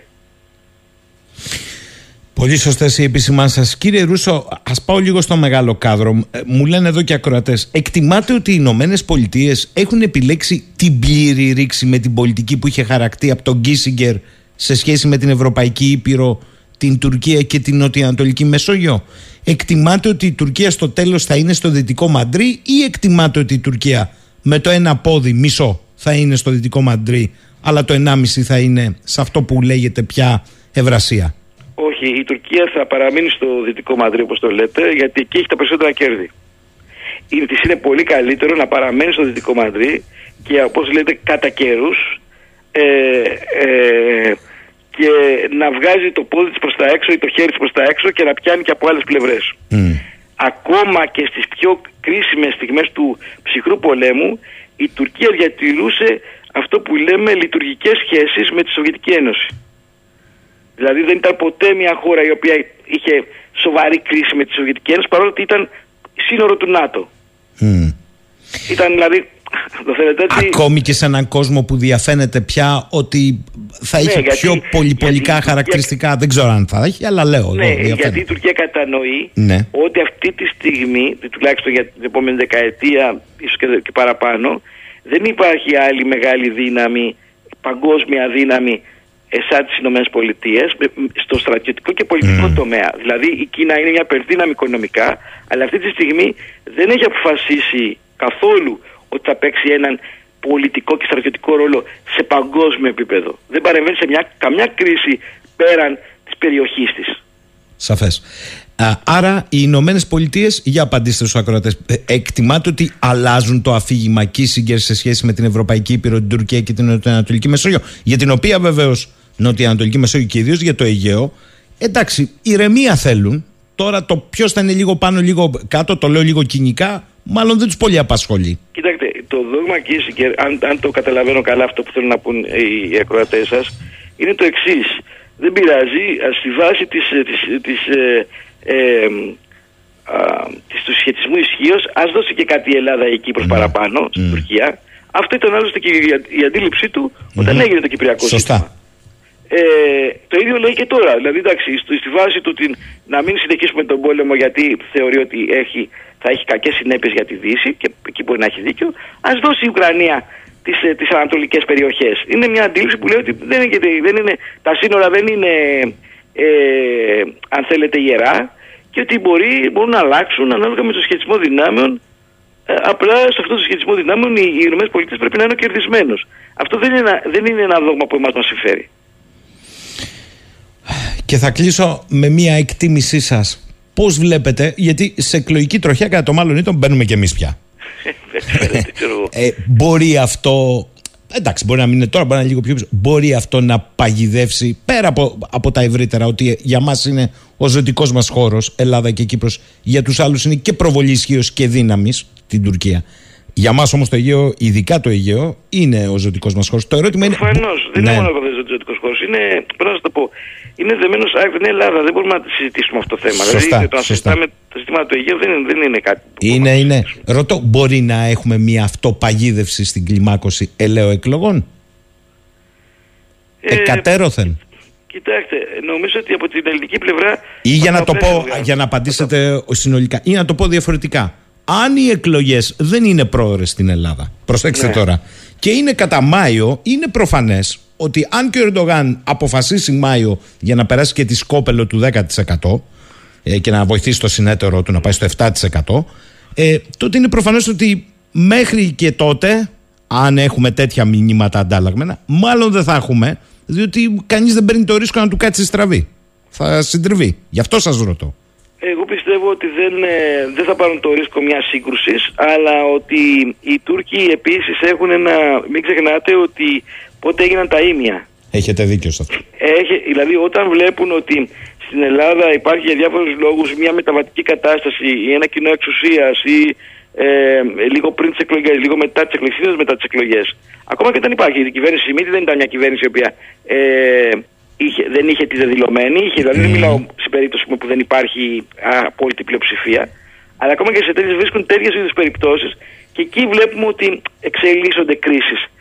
Ε, εκείνο που επίσης με φοβίζει, θα σα το πω αυτό, είναι μην χρησιμοποιηθεί η ελληνοτουρκική διαμάχη και ε, στο εσωτερικό των ελληνικών εκλογών. Αυτό θα ήταν καταστροφικό. Δηλαδή να χρησιμοποιηθεί το ζήτημα του κινδύνου της Τουρκίας και της κλιμάκωσης με την Τουρκία, δεν ξέρω, οποιαδήποτε δύναμη, δεν, δεν mm. λέω κάποια συγκεκριμένη δύναμη, ως ένας ε, τρόπος για να συσπηρώσει ομάδε ψηφοφόρων. Αυτό ε, παίζει ακριβώς στο, στο, στο γήπεδο της ε, Τουρκίας. Έχετε απόλυτο δίκιο. Και θέλω να μου απαντήσετε όσο μπορείτε να το εκτιμήσετε εδώ στο φίλο το Γιάννη που στέλνει το μήνυμα παρακαλώ πολύ από τον Brighton. Λέει κύριε Ρούσο θέλω να σας ρωτήσω μπορεί αυτό το καλοκαίρι με άξονα το πλωτό γεωτρύπανο και 5-6 πολεμικά να έχουμε, προσέξτε, ένα καταιγισμό εξελίξεων από τη μια να ανακοινώσουν ΑΟΣ Ανατολικής Μεσογείου και Αιγαίου οι Τούρκοι. Μαξιμαλιστική, αλλά να την ανακοινώσουν. Απ' την άλλη να βγάλουν και να πάνε μέχρι τα όρια του τουρκολιβικού ανατολικά της Κρήτης και να πούνε ότι εμείς προχωράμε γιατί έχουμε τα δίκια μας. Αυτό μπορεί να μείνει μετά αναπάντητο. Ξέρετε, αυτή τη στιγμή η στρατηγική τους έχει επικεντρωθεί στην στρατιωτικοποίηση. Δεν νομίζω ότι θα υπάρξει και δεύτερη, δεν θα ανοίξουν το παιχνίδι τόσο πολύ. Αν ανοίξουν τόσο πολύ το παιχνίδι, πάνε να πει ότι έχουν βάλει πλώρη για να κάνουν κρίση. Mm. Δηλαδή, ότι έχω σχεδιάσει να πάμε για κρίση. Γιατί αυτή τη στιγμή έχουμε μια, ας τα θέλετε, μονοκαλλιέργεια στην, στη ρητορική τους, τι θα γίνει με τη στρατιωτικοποίηση και τι θα γίνει με τη στρατιωτικοποίηση. Ξαφνικά θυμήθηκα τη στρατιωτικοποίηση. Σωστά. Ε, εάν ανοίξεις αυτή τη βεντάλια που ε, ε, περιγράφει ο φίλος από τον Brighton, νομίζω ότι τότε οι, οι Τούρκοι έχουν σχεδιάσει κρίση. Ε, δεν, πάντοτε, όπως πολύ σωστά το είπατε, οι κρίσεις δεν βγαίνουν πάντα όπως τις θέλουμε. δηλαδή, αν, και ακόμα και αν έχουν σχεδιάσει κρίση οι Τούρκοι, μπορεί να μην τους βγει όπως τις θέλουμε και αυτό μπορεί να είναι ένα πολύ σημαντικό ε, πρόβλημα για τον Ερντογάν στις εκλογές. Όντως, εκεί θα είναι πρόβλημα για τις εκλογές. Θα σας ευχηθούμε περαστικά και ελπίζω να τα ξαναπούμε. Να αποτιμήσουμε μετά το ΝΑΤΟ, αν θα έχετε χρόνο και αν, εφόσον θα είστε καλά και ευχόμαστε. Και με καλύτερη φωνή. Ε, όχι, μια χαρά ήταν η φωνή, οφείλω να το πω. Να αποκωδικοποιήσουμε όμως κάποια σημεία που ενδεχομένως θα χρήζουν προσοχής. Ναι, γιατί, γιατί τότε θα έχουμε και, μεγάλη, και καλύτερη εικόνα του τι συνέβη και προς τα που πάνε τα πράγματα.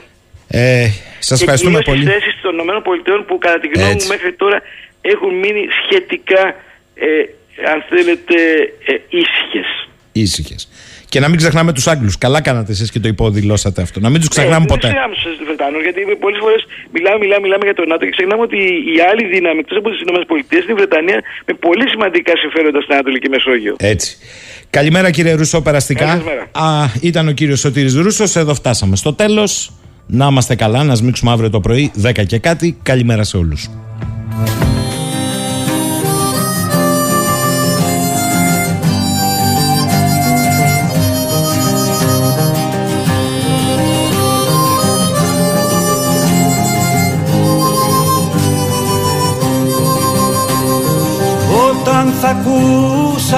Αυτό το τραγούδι εγώ δεν θα είμαι εδώ. Όταν θα ακούς αυτό το τραγούδι εγώ δεν θα είμαι πια εδώ. Διαμάντη στη λάσπη αυτού του κόσμου ήσουν για μένα εσύ. Κι ύστερα όρμη σε μαύρο ποτάμι απάνω μας του κόσμου η βουή.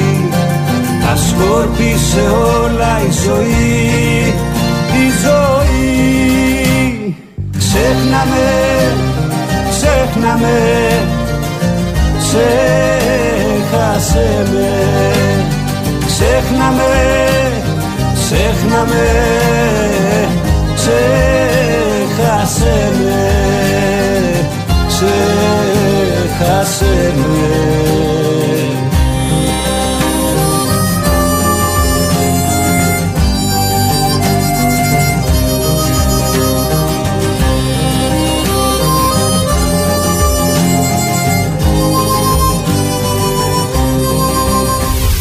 Εννέα ογδόντα